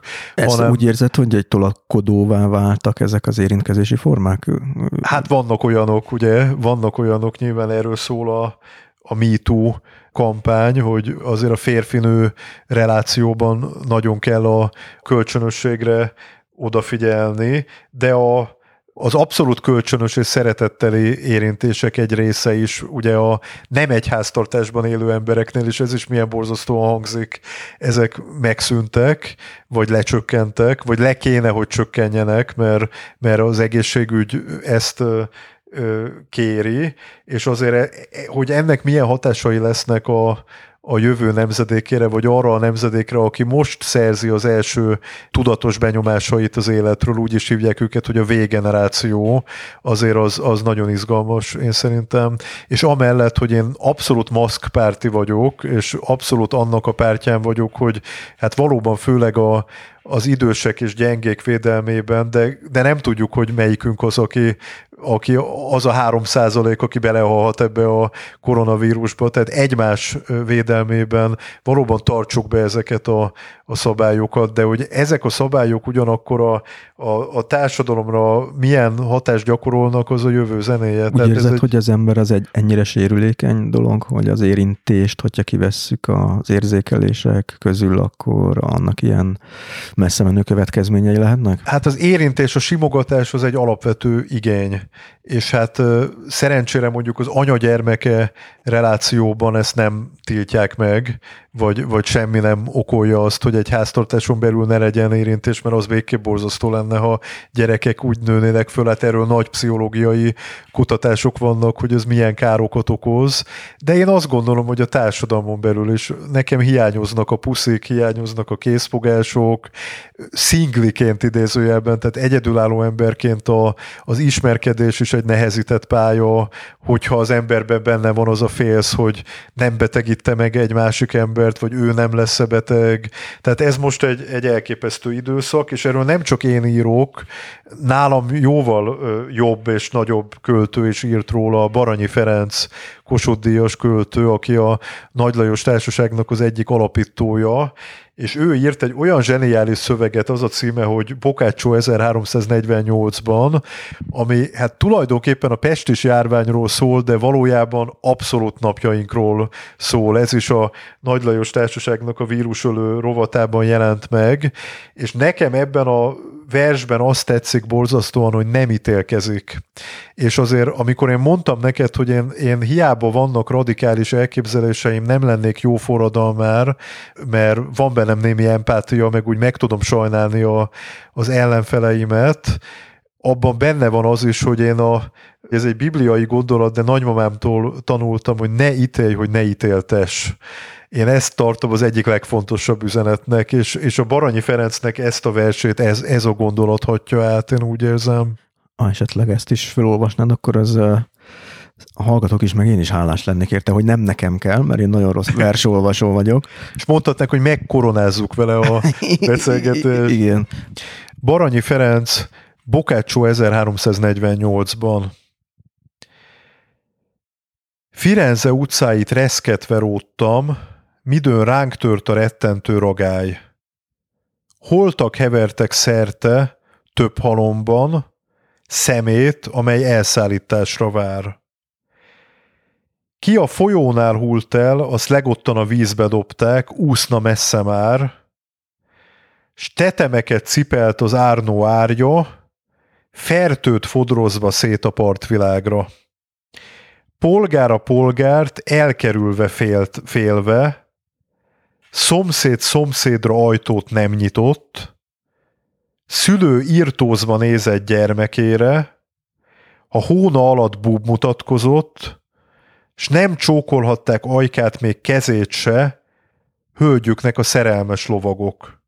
Mindent, s mindenkit átformált a Pest is, a kézenfekvőt és a képtelent is. De volt, ahol benépesült a kocsma, bortól pesdült a kedv, mozdult a láb, haláltáncá fajult a vattivornya, kaszást kacagva, egy nap a világ. Hajnalban aztán kise józanodva, szédültek többen a nemlétbe át, még szólt a zene, de egyre gyászosabban, aztán tömb lett a csönd, megbonthatatlan. A krónikás, mit járva kelve lát hall, lejegyzi pontosan, ennyit tehet. Én, el nem tékozolt írástudással, még azt is megcselekszem értetek, hogy hét leány és három ifjú által elmondok tízszer tíz történetet. Okulásul? Vagy csak vigasztalásra? Ha így, ha úgy, talán nem lesz hiába. Hm. Kicsit ilyen balladisztikus. Hát igen, én, én ezt nagyon sokat mondogatom magamban, ezt a verset. Főleg azt a sorát, vagy két sorát, hogy minden mindenkit átformált a Pest is, a kézenfekvőt és a képtelent is. És a másik, ami nagyon fontos nekem, az az a gondolat, hogy a krónikás mit járva kelve lát, hall, lejegyzi pontosan, ennyit tehet. Én ennyit igyekszem tenni. Igen, igen. Ez, ez azért is pozitív gondolat ma a közösségi média korában, hogy olyan jó lenne, hogyha meg tudnánk ezt fogadni, hogy nem kell mindig elmondani, vagy fölháborodni, vagy odacsapni. Így van, néha kevesebb több, és megható, hogy ezt egy több mint 80 éves Kossuth Díjas költő a Facebook számára írta, mert a Facebookon jelent meg először. Egyébként neked fontosak ezek a tagságok? Mert itt a, a, az életrajzodból kiírtam, hogy hányféle társaságnak vagy tagja. Dajka Gábor társaság alapító főtitkár, ilyet találtam. 21 kulturális folyarat szerkesztője, megszűnéséig jó. Nagy Lajos Irodalmi és Művészeti Társaság, amit említettél, Neumann János Számítógéptudományi Társaság, Fiatal Írók Szövetsége, Magyar Szifi Történeti Társaság. Végig se sorold az összeset, Isten Még van hat, jó, nem sorolom föl.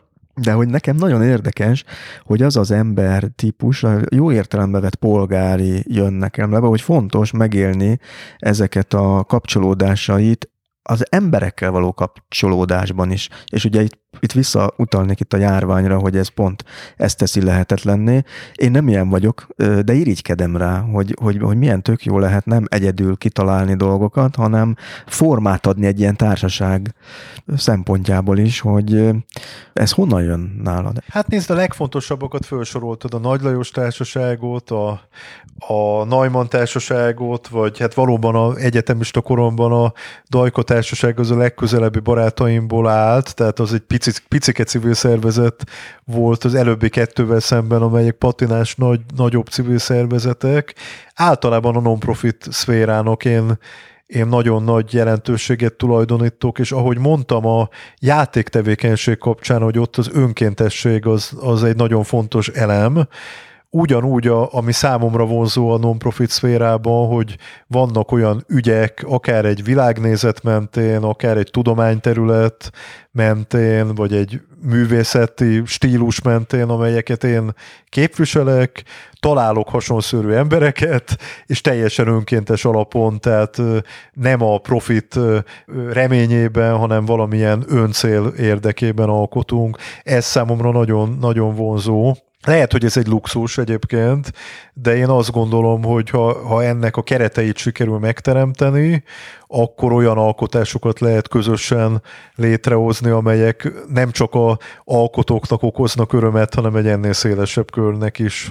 Hát ha nem is luxus, de mindenképpen egy városi tevékenységnek tűnik nekem, és ugye az egyik társasági tagságod, most ezt lehet, hogy pont nem írtam ki, úgyhogy segítened kell. Vízi Városi Lokálpatrióta Unió. Ez az, igen. igen. Erre akartam még itt kitérni, mert hogy nem csak költő vagy, nem csak informatika történettel foglalkozol, nem csak science fiction hanem te egy olyan ember vagy, aki talán világéletében vízivárosban lakott, ezt mondhatjuk? Nem, én világéletemben Budán laktam, uh-huh. Óbudán születtem, meg utána sok ö, negyedben éltem, tehát sok helyen éltem, de mindig Budán, és ö, a általad is kedvelt Márai Sándorhoz hasonlóan a, én is hiszek abban, hogy Budán élni és világnézet, bár más világnézeteimmel nem mindig könnyű összeegyeztetni ezt egyébként, tehát igyekszem nem snob lenni, hanem Budának pont a, azt a, a szerethető közösségét megtalálni, ami nem valamilyen gazdasági jóléttel párosul, mert egyébként kapaszkodjanak meg a kedves podcast hallgatók, Budán is élnek szegény emberek, ja. bármilyen hihetetlen, mert tényleg az ingatlan árok azok elszálltok, és ez már a 20. században is így volt, de, de valóban Budához nagyon ragaszkodom. Vízivárost azt egy kamaszkori szerelem révén szerettem meg, volt egy középiskolai osztálytársam, osztálytársnőm, akit mindig hazakísértem, ez egy ilyen plátói szerelemből lett barátság, cipeltem az iskolatáskáját idézőjelben, persze nem, de, de nagyon sokat beszélgettünk ott vízivárosban járkálva, és hogy gyakorlatilag én kiválasztottam magamnak azt az épületet, ami az otthonom lesz, és hát beleszerettem a vízivárosnak az egész kultúrájában, mert az egy sok szempontból nagyon jelölt közege. Mit értesz az alatt, hogy jelölt? Hát azt értem alatta, hogy sok író megénekelte, ilyen szempontból hasonlít a Tabánhoz, csak a Tabán azért bizonyos szempontból ma már egy torzó.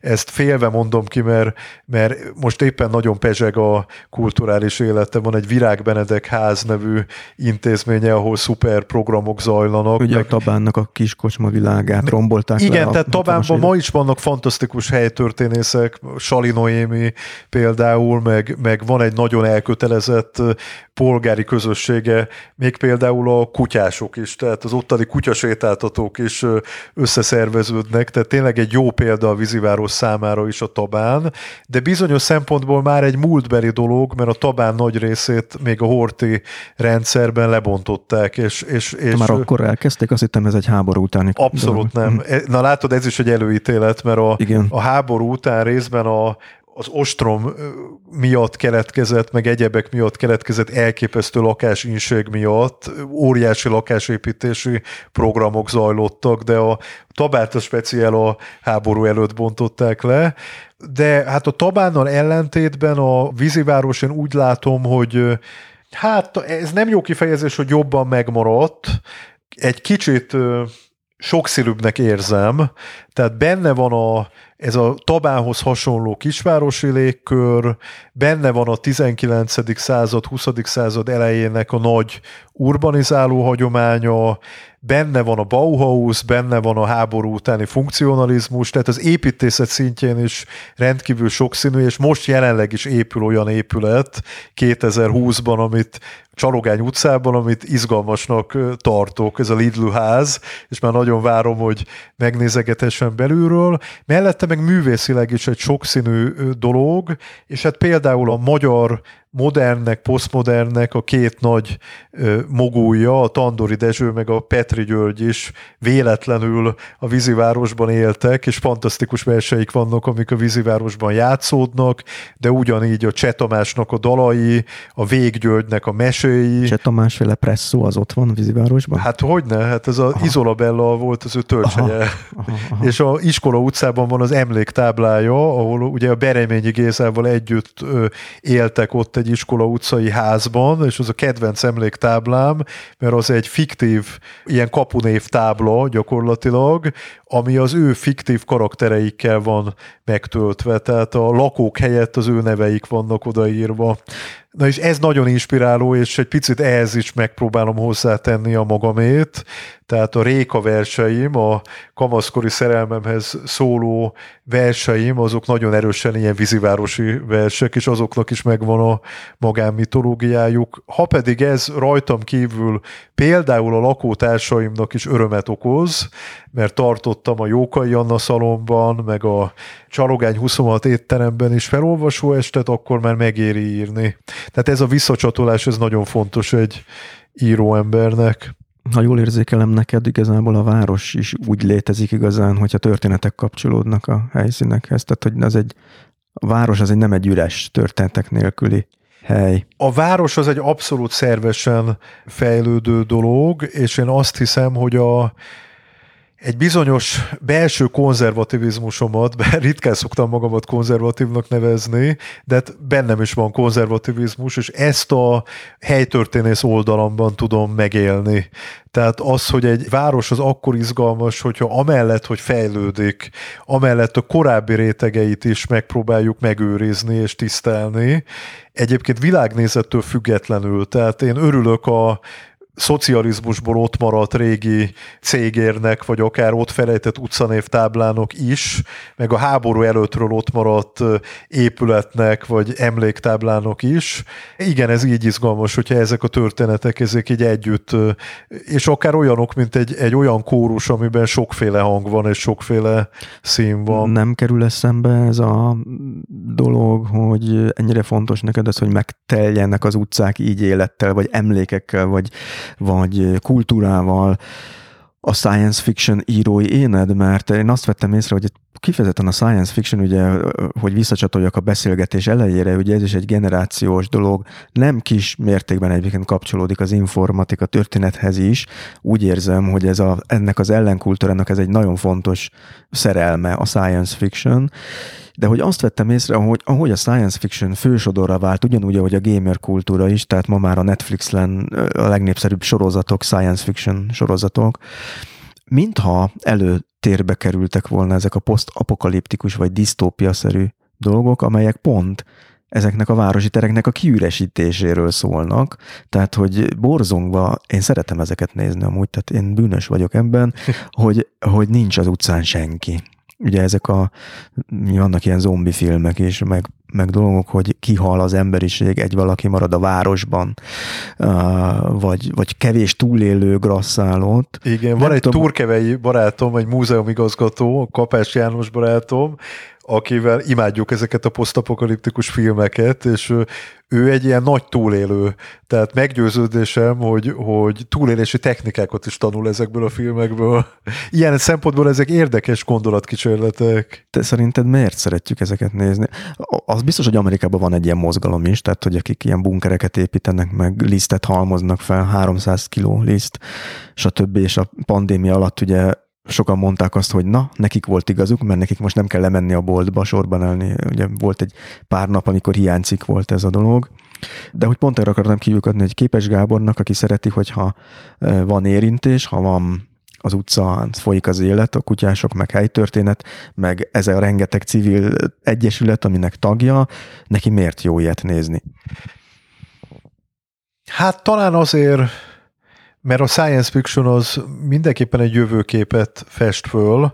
Ez se igaz egyébként, mert, mert ennél sokkal bonyolultabb a science fiction, nagyon sokféle témát felülelhet, de azért általában, hogyha azt gondoljuk, hogy sci akkor valamilyen képzelt jövőt, vagy valami hipotézist gondolunk el, tehát valamit, ami, ami akár meg is történhetne.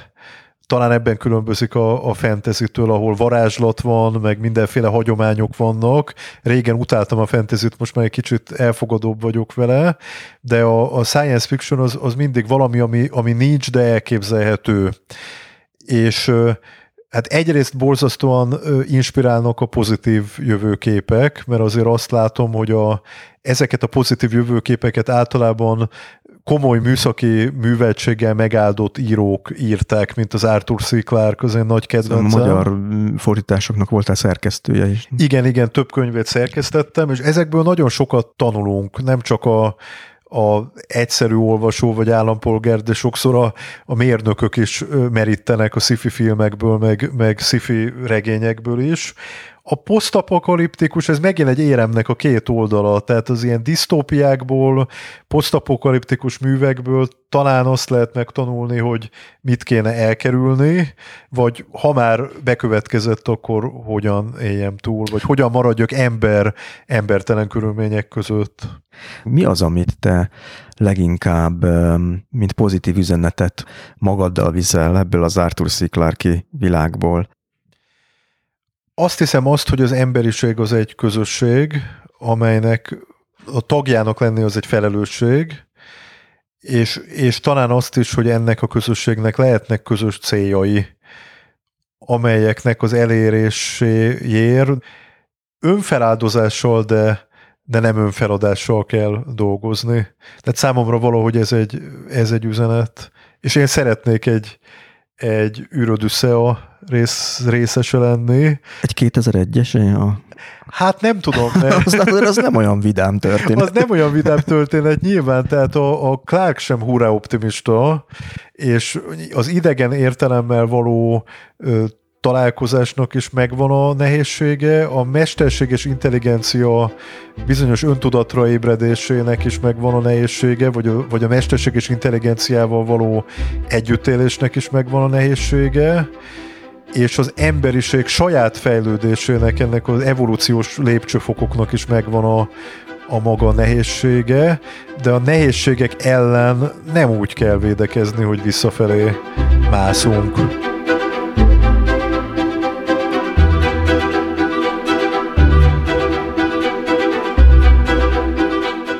Ennyi volt mára az élet meg minden, legalábbis ami a műsort illeti.